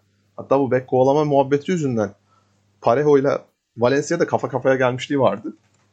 Ee, bu bağlamda bir de üstüne Cancelo oynuyordu o tarafta. Chilwell'i aslında hani birazcık da o maç yıldızlaştıran bir nokta da o oldu bence.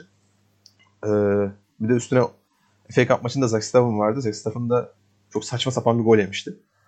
Ee, ondan dolayı ben o maçta üçlü olmasa da Rodri Fernandinho'yu kesin bekliyorum. Rodri Fernandinho'nun olduğu düzende dahi topa sahip olmaya çalışan bir City bekliyorum ama dediğim gibi forvet bölgesine sahte dokuz yerleştirip onları yer, yerinden edip kenardan işte Mahrez'dir, Foden'dır bunları sokup bir de üstüne sekenlerden İlkay'la De Bruyne ile şut arayacağını düşünüyorum. Sahte 9'da da Bernardo bekliyorum ben kendi adıma. Diyerek City'yi favori kıldığımı ben de buradan ifade edeyim. Ya bence sen kafanda bir oyun yapısı var ve bunu herkese dikte etmeye çalışıyorsun. Aynen öyle. Aynen öyle. Ro Rodri Fernandinho. Normalde... Bir şey. İskiyi özledim. Çift altıyı. Oğlum Atip Hoca... Eduard ise Fabian Ers'i çok özlemişsindir mesela. Aynen aynen. Pat Patrick Vieira'nın yanına çekeceğim birini. Abi geçiyorum. Hafif hafif sonlara doğru kaymak üzere. Atletico Barça. Atletico Barça'dan önce Atletico Barça'da belli ki laf bana gelecek tamamen. Öncesinde konuştuğumuz üzere çok da şey görmedim sizde. Bu konuda bir ışık görmedim. Ee, ben sorayım abi. Ee, dur dur. Messi... Bekle bekle bekle. bekle dur. Ona geleceğiz. Ben sizi yekten konuşturayım da programı hem söylemlerimle kapatırım. UEFA finali Ole Gunnar Solskjaer ilk finaline çıkıyor. Karşısında rakip buranın gediklisi Emery. Favoriniz kimdir? Bu maça dair hiçbir beklenti beklemiyorum. Çünkü ikisinin de ne yapacağı hiç belli değil.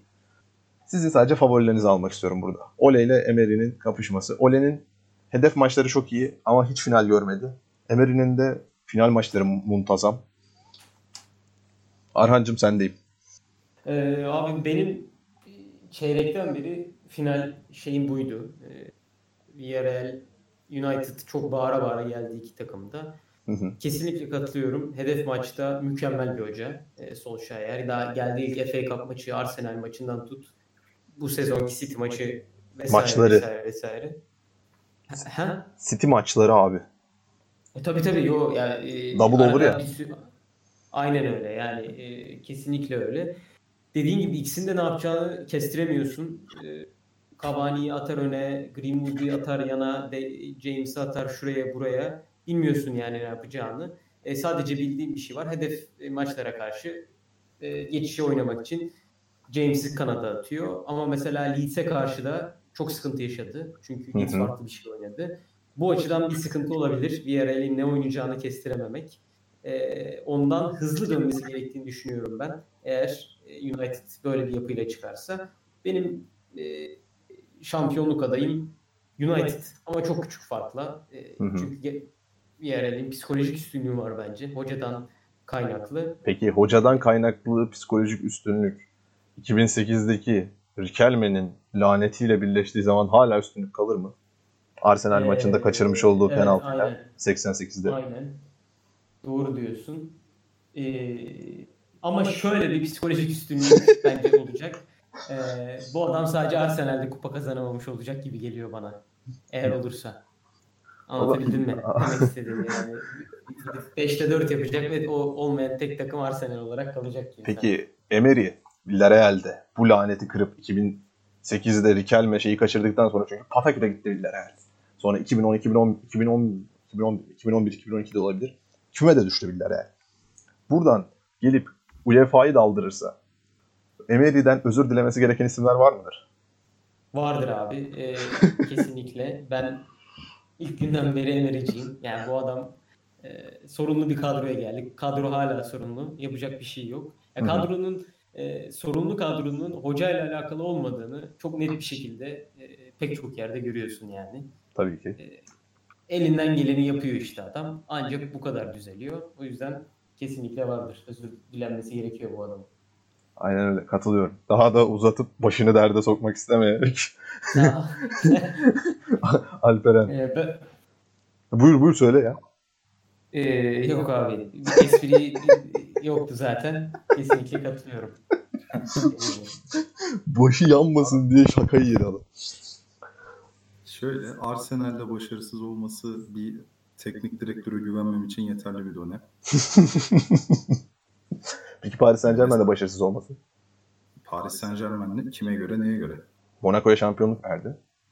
Ya o onu geç şimdi. Uyduruk bir penaltıyla Barcelona'ya elendi gibi bir kontrayla gelebilirim sana. Tabii ki. Kabul ederim ya. Uyduruk, uyduruk bir buçuk penaltıyla. Yani biraz, Tabii canım. biraz Deniz, Deniz Aytekin aldı bugün. Ya şöyle abi. Neyi aldı yalnız ya. Gerçekten hani e, mesela teknik direktör seçeceğim. Önümde bir antrenör var. Sordum ne yaptın diye. Arsenal'le başarısız oldum dedi. İmzaladı. Çünkü şöyle. Hani bu şu demek. Beklentiyi karşıladı. Pl- Plota aykırı davranmadı. Evet, Kendisine bir kota verilmiş ve buna ulaşmış yani. Demek ki bende de karşılar diye düşünüyorum. Ee, Emery ya şöyle söyleyeyim. Dürüst olurum. Emery'e inanılmaz hakim değilim. Emery büyük ego mu yönetemiyor yoksa İspanya dışındaki futbol tarzlarına çok mu? Dil bariyerine çok dil bariyerine çok takılıyor. Hı hı. Ama hani İspanya içerisinde bu adamın e, yerel de özellikle de uluslararası alan, arenada e, yaptığı her şey CV'si ortada. Tabii tabii. Kralı ya İspanya'nın. Tabii tabii kesin. Ya hatta şöyle söyleyeyim. İspanya'nın bizim jenerasyon denk geldiği İspanya'da gördüğümüz en iyi 10 hoca içinde kesin vardır. Belki 5'i zorlar. Sadece İspanya kariyeriyle. Düşünüyorum şu an. Ya, Guardiola, Zidane, Simeone. Emery ilk üçe kesin girer. Kesin girer. Hatta Simeone'yi de bu arada sallar yani yerinden.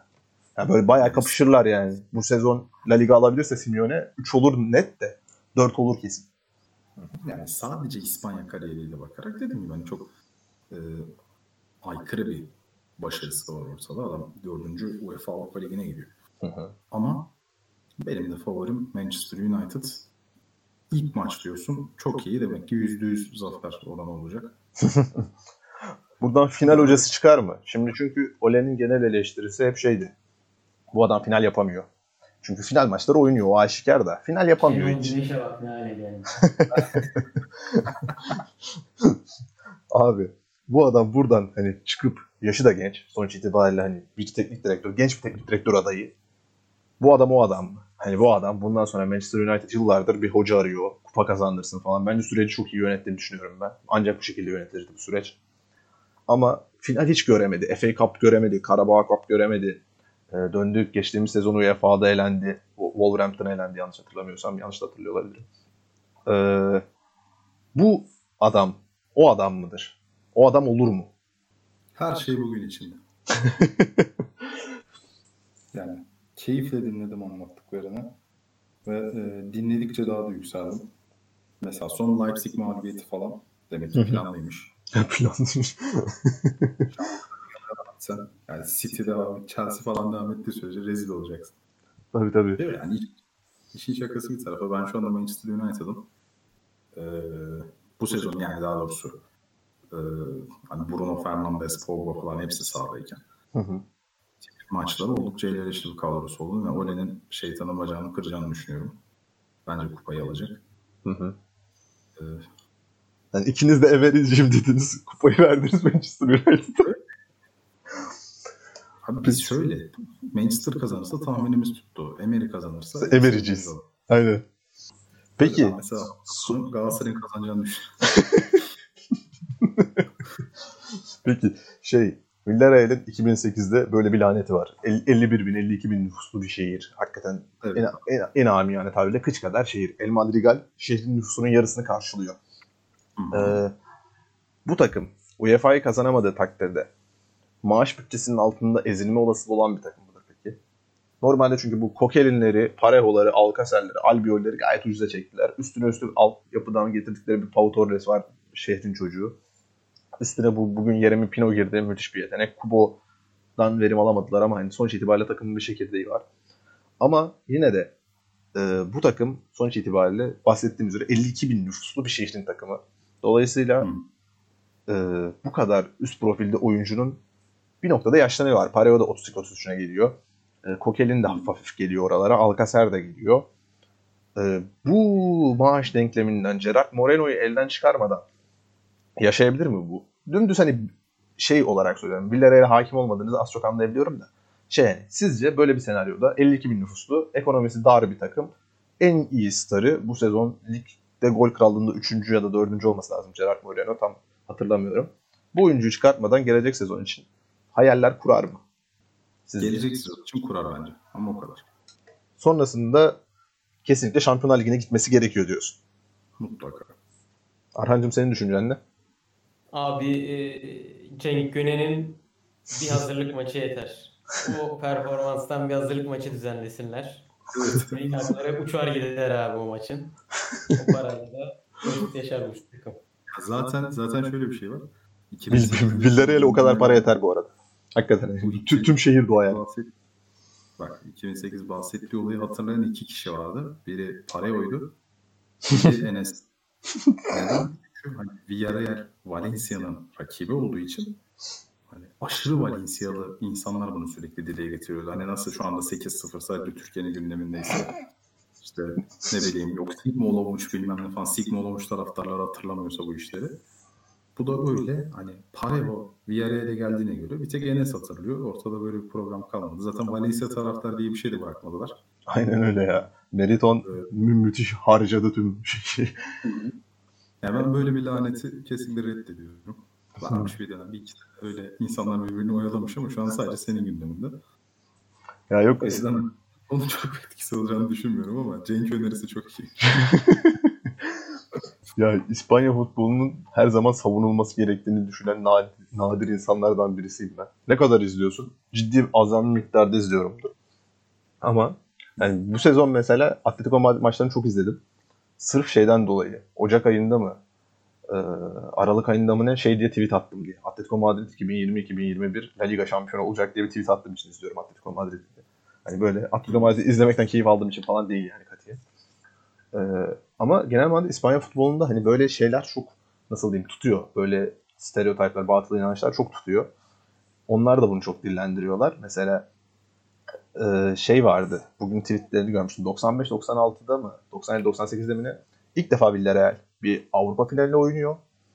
Ve 99'da mı 98'de mi 99'da mı? Hani yakın bir tarihte küme düşüyor.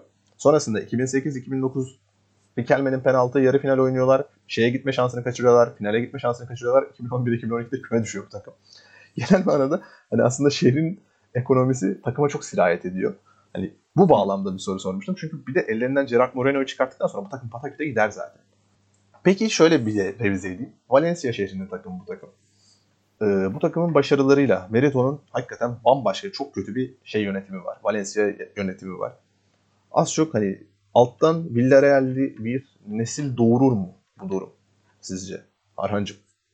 Ee, abi bence olabilir. e, yani tabii ki çok az bilgim var ama şuradan e, projeksiyon yapıyorum. Mesela ben artık e, futbolu çok e, hafta sonu tamamen ya maç gelsin diye izleyen kaç yaşında izlemeye başlıyorsundur? Diyelim ki 12. 12-15 yaşındaki neslin Süper Lig izlemeye artık e, bıraktığını düşünmeye başlıyorum.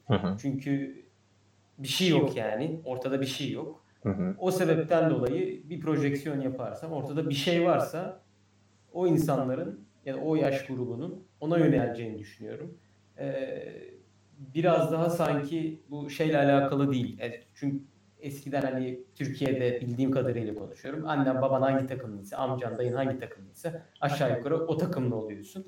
Ama bence o da değişti. Yani insanlar o kadar e, çocuklarına bir dayatmayla şu takımı tutacaksın gibi bir şey olmuyor sanki. Yani ben e, benden küçük insanlarla konuştuğumda genellikle hep bir e, heterojen bir şey görüyorsun ortada. Fenerbahçe'si, Galatasaray'sı, Beşiktaş'sı. O yüzden sanki e, daha özgür kararlar veriyorlar. Daha istedikleri şeylere gidiyorlar. O yüzden Hı-hı. bence e, öyle bir şey doğabilir. Ya bence de ya. Villarreal'i bu arada tutmaktan bence alıkoyan en net şey rengi ya. Çok kötü rengi var abi. Hakikaten forma sarı böyle cırtlak sarı. Hakikaten iğrendiriyor adamı. Rulle'nin bir kaleci forması vardı facia diye. Lakap o sarı denizaltılar falan çok zorlama ya. Ya kanka ekstra şeyi var ya. Çok çok kötü durumda formalar. Hani şey gibi takım bir yere. E, kutsal damacanadaki Fikret miydi adı? Manyak olursun kanka gibi takım. Ya kardeşim Abi. peki bu takımın tutulmamasında Şafii mezhebinin sarı rengi giymeyi haram kılmasıyla alakası olduğunu düşünüyor musun? Abi düşünmüyoruz tabii ki çünkü hani en son para öyle sen düşünüyordun ve sadece sen... Şu an, şu an ben kaldım. Yani para Şafi deyince ayrılıyor. Parayı şu anda böyle şeyler hiç kafa yormuyor finale odaklanmak için. Aynen öyle. Evet hocam programın sonuna doğru son bir Atletico Barça ile final yapma üzere size bırakıyorum ben sözü. Atletico Barça. Buradan soru çıkartacaksanız çıkartın yoksa söyle. Hiç, hiç La Liga bilmeyen Atletico'yu doğru düzgün izlememiş biri olarak söylüyorum. Son 2-3 yıldır olduğu gibi Barcelona hedef maçta istediğini alamaz. Bana da öyle geliyor ya. Ya özellikle bu sezon Simeone kendisinin çok aksine şeyi çok fazla yaptı. Ee, sistem değişikliklerini çok fazla yaptı. Barcelona bu sezon Dembele'nin bir sakatlık dönüşü sonrasında Forvet'te Griezmann'ı oynatarak aslında üçlü savunmalara karşı çok problem yaşadı. Valencia'ya karşı da bunu yaşadı. Çok kötü bir Valencia'ya karşı bunu yaşadı. Granada'ya puan kaybetti. Real Madrid Granada yendi. Ee, sonrasında Valencia, Valencia'ya puan kaybetme eşiğinden döndüler. Real Madrid'e yenildiler. Ve Simeone'nin bu sezonki oyun formatındaki değişiklik dörtlüden üçlüye geçişti. Üçlünün sonucunda da hakikaten geçişleri iyi sağlayabilen bir Atletico Madrid oldu. Fakat Atletico Madrid'in genel manada ve Simeone'nin genel manada izlediği oyunda çok fazla rakibi üzerine davet etmek var. Ve zaten kendisinin de en büyük korkusu Messi'nin üretkenliği. Ama bugün bu üretkenliği sağlayabilecek bir şey var mı? O pozisyonları üretebilecek bir Messi ve Messi'nin üretkenliğini sağlayabileceği bir hedef oyuncu var mı? Bence yok. Dolayısıyla ben Atletico Madrid'i bu maç alır gözüyle görüyorum. Alır da alırsa da buradan şampiyon olur diye düşünüyorum. Aynı hafta çünkü Sevilla Real Madrid var. Real Madrid'de bu Hazard muhabbetleri falan çalkalanırken bir de Sevilla Lopetegu'yu eski takımım, eski takımım bir manşette oradan çıkartır. Atletico Madrid'de buradan yürür gider diyorum. Hiç öyle bir şey olmaz. Ee, Zidane huyudur. Zidane önemli maç kaybettiğinde onun peşine gelen önemli maçı muhakkak kazanır. Sen diyorsun ki Atletico Madrid parçadan Atletico gider. Real Madrid Sevilla'dan da Real Madrid gider. Hayır ben şöyle diyorum. Barcelona Atletico berabere biter. Real kazanır. İkili averaj Real dedim Atletico'ya karşı. Onlarda galiba ikili averaj yok ya. Düz averaj var. Şimdi çok farazi konuştum. Hani kaç dakikadır yok Villarreal'in şeyi, Villarreal'in şehri mehri derken hani paket olma olasılığımızın çok yüksek olduğu bir senaryoya gidiyoruz. Bu arada, evet. bu arada yayındayken de bu dakikalarda bir arkadaşa alenen küfür etmek istiyorum fakat sizin gibi değerli konuklarım varken küfür etmeyeceğim. O yüzden sadece etmek istediğimi söyleyeceğim. Ee, şey, Misaki milli sınırlar içinde değilse ben katılıyorum. Misaki milli sınırlar içerisinde değil. Belçik kendisi. Tamam, Kend, ben kend, gönülden, canlı gönülden katılıyorum. Kendileri canlı sohbet odası açmışlar. Bize müsait değil mi ayakları yaptılar. Gene, gene. Hı hı. Neyse. Ne olur mu? Ge- gece 2'yi 10 geçe sokakta yürürken Space'e katılmasının? Hakikaten öyle. Velhasıl Kerem Aa. hocam. Senden ricam bundan sonra e, Belçika'da bir dostun kalmasın. Özellikle Antwerp, sev- Antwerp bölgesinde kalmasın abi. Beni sevdin mi sevmedin mi bilmiyorum. Ben onun yerine sana dost olabilirim ama beni istemezsen de en azından onunla aranı boz. Abi. Çok mutlu olurum. Arhan hocam, Leo Messi şovu yapmıştın az önce bir bu takımı toplar moplar demiştin. O soruyu da bir alalım. Hafiften yayını kapatalım. Evet abi. eee, Leo Messi'nin evinde şampiyon Barcelona tezahüratları duyulmuş hafta için. Atletico Madrid maçı öncesi. Takımı toplamış eee, Messi hoca. Bunun bir etkisi olur mu Atletico maçına? Öyle bir soru sana. Negatif etkisi olur muhtemelen. Muhtemelen buradan sonra kaybeder. Messi'nin yaptığı açıklamalarla Messi'nin yaptığı açıklamalar hiç, o zaman şöyle şöyle hiç karakterine tamamlayayım. gitmiyor ya. E, Messi'nin bu sene şampiyon olup olmaması geleceğini belirler sene sonunda? Ya bence genel manada Laporta geldikten beri acayip pozitif duruyor. Hani şey hani yüz hali, şey böyle fiziksel da- davranışı, tutumu. O da çok pozitif duruyor. Ya ben bir de hakikaten Messi'nin karakterinin ikinci bir alternatif bir senaryoya yönelmekten çok uzak olduğunu düşünüyorum ya. Mesela hani Messi'nin diyorsun ya evinden Barcelona sesleri gelmiş. Messi'nin karakterine gitmiyor bu, bu tip şeyler. Hani mesela çıkıyor 80 bin kişinin oy kamp oyunun önüne geliyor şey diyor. İşte Şampiyonlar Ligi'ni buraya getireceğiz. Gitmiyor abi ona. Hani mesela o adam o adam değil ya. Hani mesela Ronaldo yapsa böyle bir tüylerin müylerin titrer ya. Ben Me- Messi'ciyim. Alenen Messi'ci. En iyi Messi. The best. God. Hani keçi. Her şey o. Ama bazı şeyler gitmiyor. Ya bu adam hani tabiri caizse bir fanusta büyütüldü adeta. İlaçları, şunu bunu. Her şeyde bir fanusta büyüdü. Barcelona gibi hani böyle pamuklara sarıldı.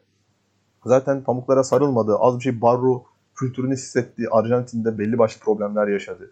Şeyden dolayı söylemiyorum bunu. Ee, sosyal problemler yaşadı. Sahada çok yaşamasa da. Bu tip açıklamaların arkasında duramıyor bence. E, abi ben çok katılıyorum buna. E, şöyle söyleyebilirim. Sanırım bu açıklamayı yaptıktan sonra ya Roma'ya ya Liverpool'a zaten O sezon şey sezonu. geri dönüşle elendi. ilk şey sezonu. ilk kaptan olduğu sezon. Galiba Roma da- sezonu. Roma, Roma sezonu. Roma. Roma. şey, Bu iki eşleşmeden ilk olanıysa Roma. Ya hayır sanki ilk Roma. E, ilk Roma eşleşmesi de o sezonun e, fark etmez yani kazanamadığı aşikar. Şöyle söyleyeceğim. E, Gerçi pardon Liverpool, Liverpool. Kaptan olduğu sezon çünkü bu. Roma maçında Valverde Iniesta, Iniesta var. Ini- Iniesta'yı çıkarttığı için gitti maç zaten. Aynen.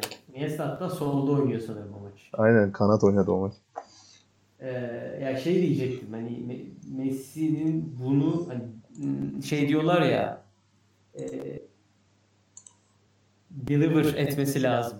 Anlatabiliyor muyum? Yani o o yok işte Messi'de sanki. Açıklamayla değil de daha çok zaten e, sessiz kalmasıyla çok büyük işler yaptığı e, anlar hatırlıyoruz. Hı hı. Evet. Hani e, sözlerinin değil de aksiyonlarının daha çok gür çıktığı olaylar. Mesela Ronaldo Atletico eşleşmesinde gidip e, tek başına maçı alması, Juventus'a röveşatası, hepsi bunların aslında öncesinde bir açıklamayla söyleyip ben bunu yapacağım deyip de yapması. Oradan mesela zaten bence Ronaldo'nun büyüklüğü biraz oradan geliyor. Çok mas- Ee, maskülen bir havası var böyle şeyde. Onu saçıyor böyle etrafına. Hayran bırakıyor o hı. şey havası. Evet yani o hep bir şeyi söyleyip yapmasıyla e, gündem olan birisi. O yüzden hatta bence gidip Juventus'ta başarısız olması e, Messi'nin başarısızlığı yani Messi'nin başarısızlığı biraz şey olarak lanse ediliyor. E, yalnız adam. E, bu adamın aslında siz yanına birkaç adam koysanız uçacak. E, doğrudur yanlıştır bunu tartışmıyorum. E, hep o, öyle bir lanse var. Ronaldo'da ise biraz daha farklı sanki. Yani Juventus'a gitti başarısız oldu. Çünkü onun aslında hep orada başarılı olmasını bekliyorsun. Gitti orada da kazandı, gitti orada da yaptı. Ama başarısız olunca e, sanki anlatı biraz onun üstüne yıkılıyor. Juventus'a değil de bilmiyorum belki ben yanlış düşünüyorumdur ama e, dediğine katılarak Messi'nin biraz daha geri planda, biraz daha sessiz bir şekilde olduğu e, şeylerde e, çok daha başarılı olduğunu düşünüyorum ben. Alperen Hoca. Peki Messi'ye bu liderlik dayatmasının tabii bu hafiften dayatılıyor çünkü sonuç itibariyle gel Arjantin'e götür deniyor. Gel Barcelona'ya Şampiyonlar Ligi al deniyor. Bu tip şeylerin öncelikle dayatıldığını mı düşünüyorsun? Yoksa bu adam çıkıp ya artık benim vaktim geldi. Ben bunu yapmalıyım mıdır diyordur. Bence dayatılıyordur çünkü ben Messi'nin liderlik gömleğini e, direkt olarak giymeye çok yeltendiğini düşünmüyorum. Hı hı. Ee, ama hani şey olaylarına çok katılmıyorum ben. Abi Messi taşıyamadı, Messi şunu edemedi, Messi bunu. Ya e, şöyle söyleyeyim ciddi manada Messi'nin senelerdir Barcelona'da da milli takımda da hep sorunlu organizasyonlar içerisinde olduğunu inanıyorum ve hani Messi'ye yönelik aa bak işte hani artık gitmiyor etmiyor olaylarının biraz da hani sonuçtan bağımsız irdelendiğini e, farklı alt metinleri olduğunu düşünüyorum. Mesela Messi'nin elendiği Liverpool bana göre en iyi Liverpool'du. Yani Tabii ki. sene Bence o takımı Camp Nou'da yenebilmek çok büyük başarı. tabii 3-0 alındı maç. 3-0 Beş olurdu. Messi- Olurdu ya Dembele biraz da. Ve rövanşta da mesela Messi'nin 3 tane muazzam ötesi pası var. Suarez'in kötü gününe geldi. İşte top tutamadı. Hani atılan pası kontrol edemedi Ya, vesaire derken. O, se- o sezon bir tane backup forvet koysalardı Suarez'e. Suarez çünkü sezonun tüm maçlarını oynamak zorunda kaldı ve Suarez- Suarez'in Şampiyonlar Ligi deplasmanlarında gol atamadığı sezon. Yani Suarez gibi Ya, adamın böyle bir istatistiğe imza attı. Braithwaite lazımdı. Harbiden tam bir Bright White lazım yani. Ve Coutinho vardı. Evet. Hani dedim mesela o sene aslında bir futbolcunun gerçekten olağanüstü bir liderlik gösterip, olağanüstü bir sürükleyicilik gösterip çok da bunu hayal etmeyecek takıma Şampiyonlar Ligi'ni kazandıracağı bir senaryo yaşayacaktık. Bence finalde Tottenham'ı yeneceklerdi çıksalardı. Yani yendiler zaten öncesinde. Grup, hani grupta mı ne yenmişlerdi? elendikten sonra hani aslında e, Barcelona'nın çok geçmeye mecal olmayan turu geçilebilir hale getiren kişinin Messi olduğu falan unutuldu. Ben o eşleşmenin 2018 Dünya Kupası üzerine o eşleşmenin Messi'yi biraz psikolojik olarak yıprattığını düşünüyorum. Hı hı. Yani o dönemden sonra çünkü mesela 4-0'lık maçtan sonra net hatırlıyorum. Barcelona şehre geri döndüğünde yani Messi evine dön git artık falan gibi Şey vardı. Bu Rakuten'in belgeseli vardı o sezon. Yani boş bakıyor şeyden sonra. Soyunma odasında. Böyle dümdüz boş bakıyor yani. yani böyle Öyle ya. hadi beyler falan diyen yok yani soyunma odasında. Messi de oturmuş ke- kenarında herkesten uzak bir şekilde boş bakıyor. Hı hı. Yani o, o maçtan sonra ben Messi'nin ciddi anlamda psikolojik olarak olumsuz anlamda etkilendiğini, zedelendiğini düşünüyorum. Yani şu anda da o yüzden liderlik gömleğini giymeye çok hevesli bir Messi görmüyorum. Ha, bu sene eee işte Barcelona'da Pjanic'leri falan işte kestikten sonraki formasyonda Pique'nin falan denklem dışı kaldığı formasyon yani mevcut halinde aslında kendi görevini fazlasıyla iyi yapıyor. Çünkü Tabii tabii. şu anki birçok defosunu kapatmak için e, daha dinamik hale gelebilmek için parçalarını değiştirdi. Ama burada Messi'nin üzerine binen yük 3 katına 4 katına çıktı belki. Bunu yine gösteriyor, sergiliyor. Hı hı. Ama hani Arhan'ın dediği olay hani e, daha fazla böyle geri planda daha fazla susarak hareket etmeli.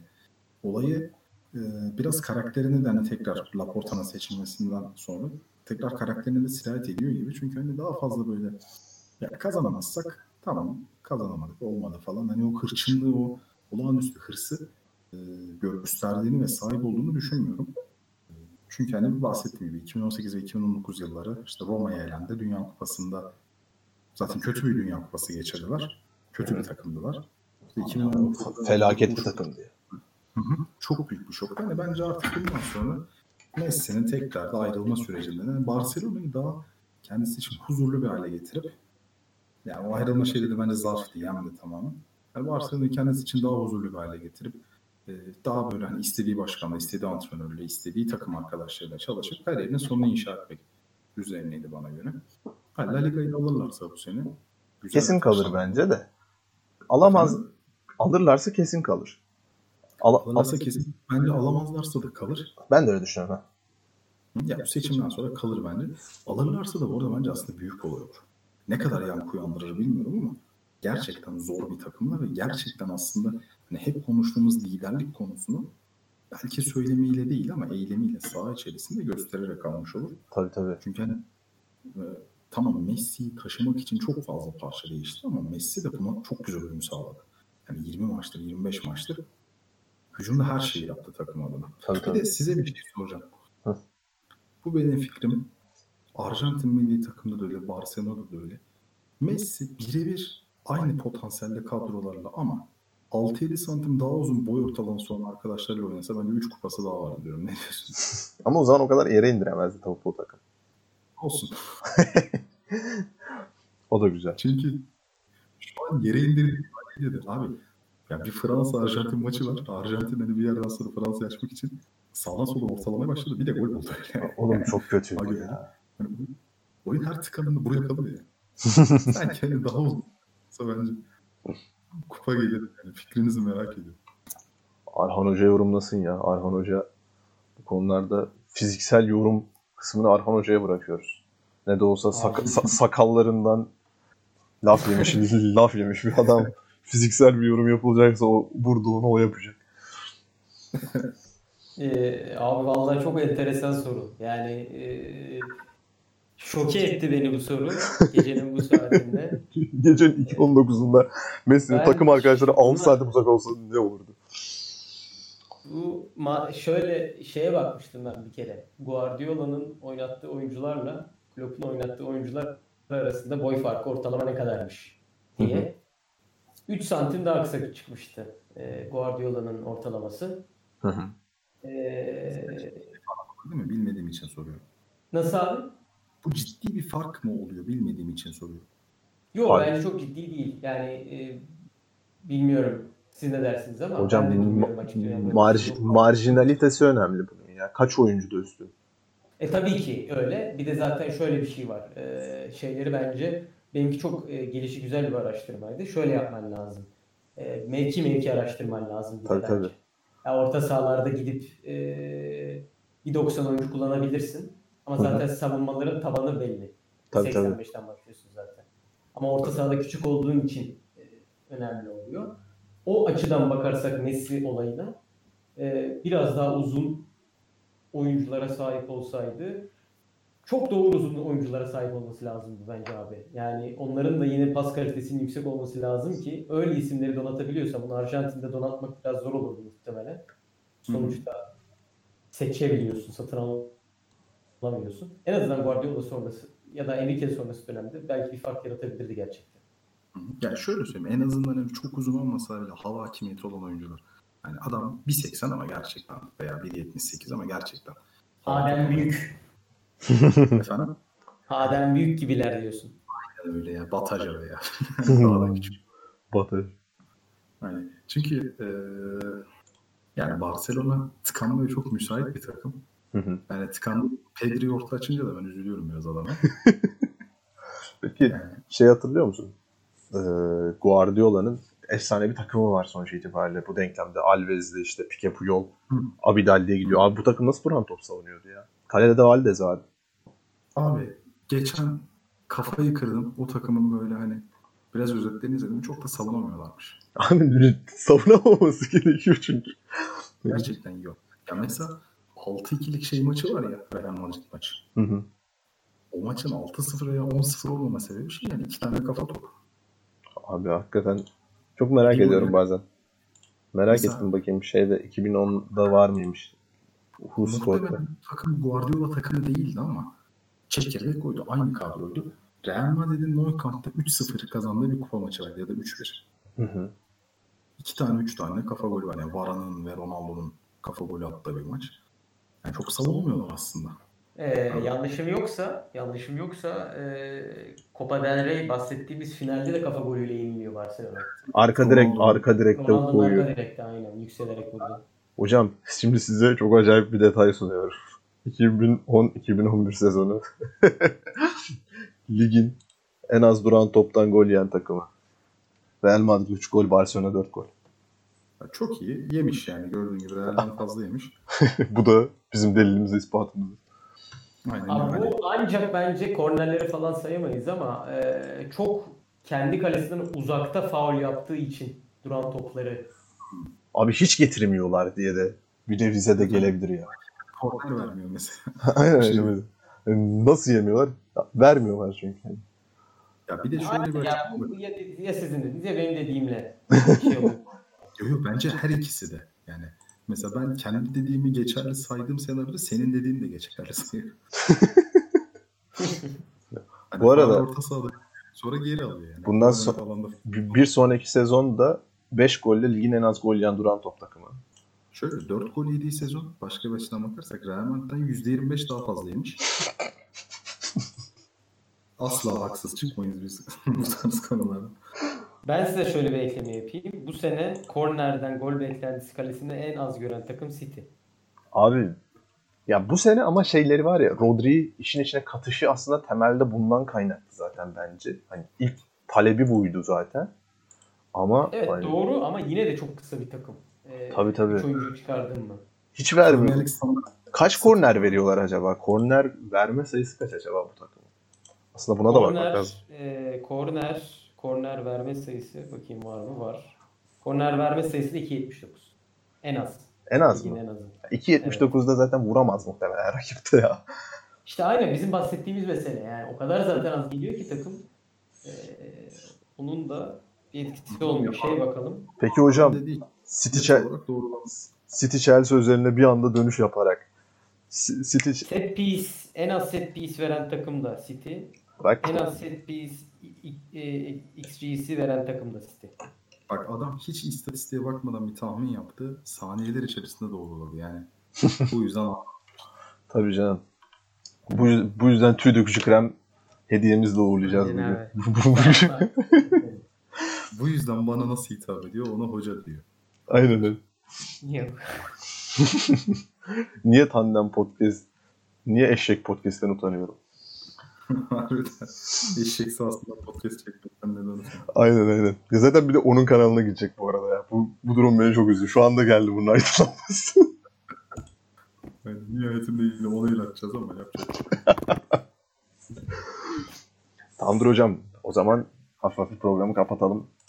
Teşekkürler din- dinleyen herkes için. Heh. Çok sağ olun. Şu an Hüseyin Bakkal'dan cebime bir cuma mesajı geldi arkadaşlar. Bunu sizle paylaşmak istiyorum. Bütün dinleyenlerimize. Hayatta çoğu şeyi unutabilirsin ama seni seveni, sana yardım edeni, zor gününde yanında olanı ve acını paylaşanı asla unutma. Arana da pilav oldu. Te- çok teşekkür ediyoruz. Abi ben çok teşekkür ederim. Ee, çok keyif aldım. Umarım siz de aynı şekilde Biz, se- almışsınızdır. biz seni ağırlamaktan çok keyif alıyoruz. Kapına köpek olduk lan kaç dakikadır zaten yazıyoruz yazıyoruz yazıyoruz yazıyoruz bakmıyorsun. Vallahi abi bu diğer şey, diğer hesaba bakmaktan helak olduk ya. Daha sık görüştüğümüz. Bundan sonra diğer hesabı yazacaksın. Aynen aynen. Zorlayacağım kapıları. Daha sık görüşmek dileğiyle Arhancım. Dinleyen herkese teşekkürler. Hoşçakalın.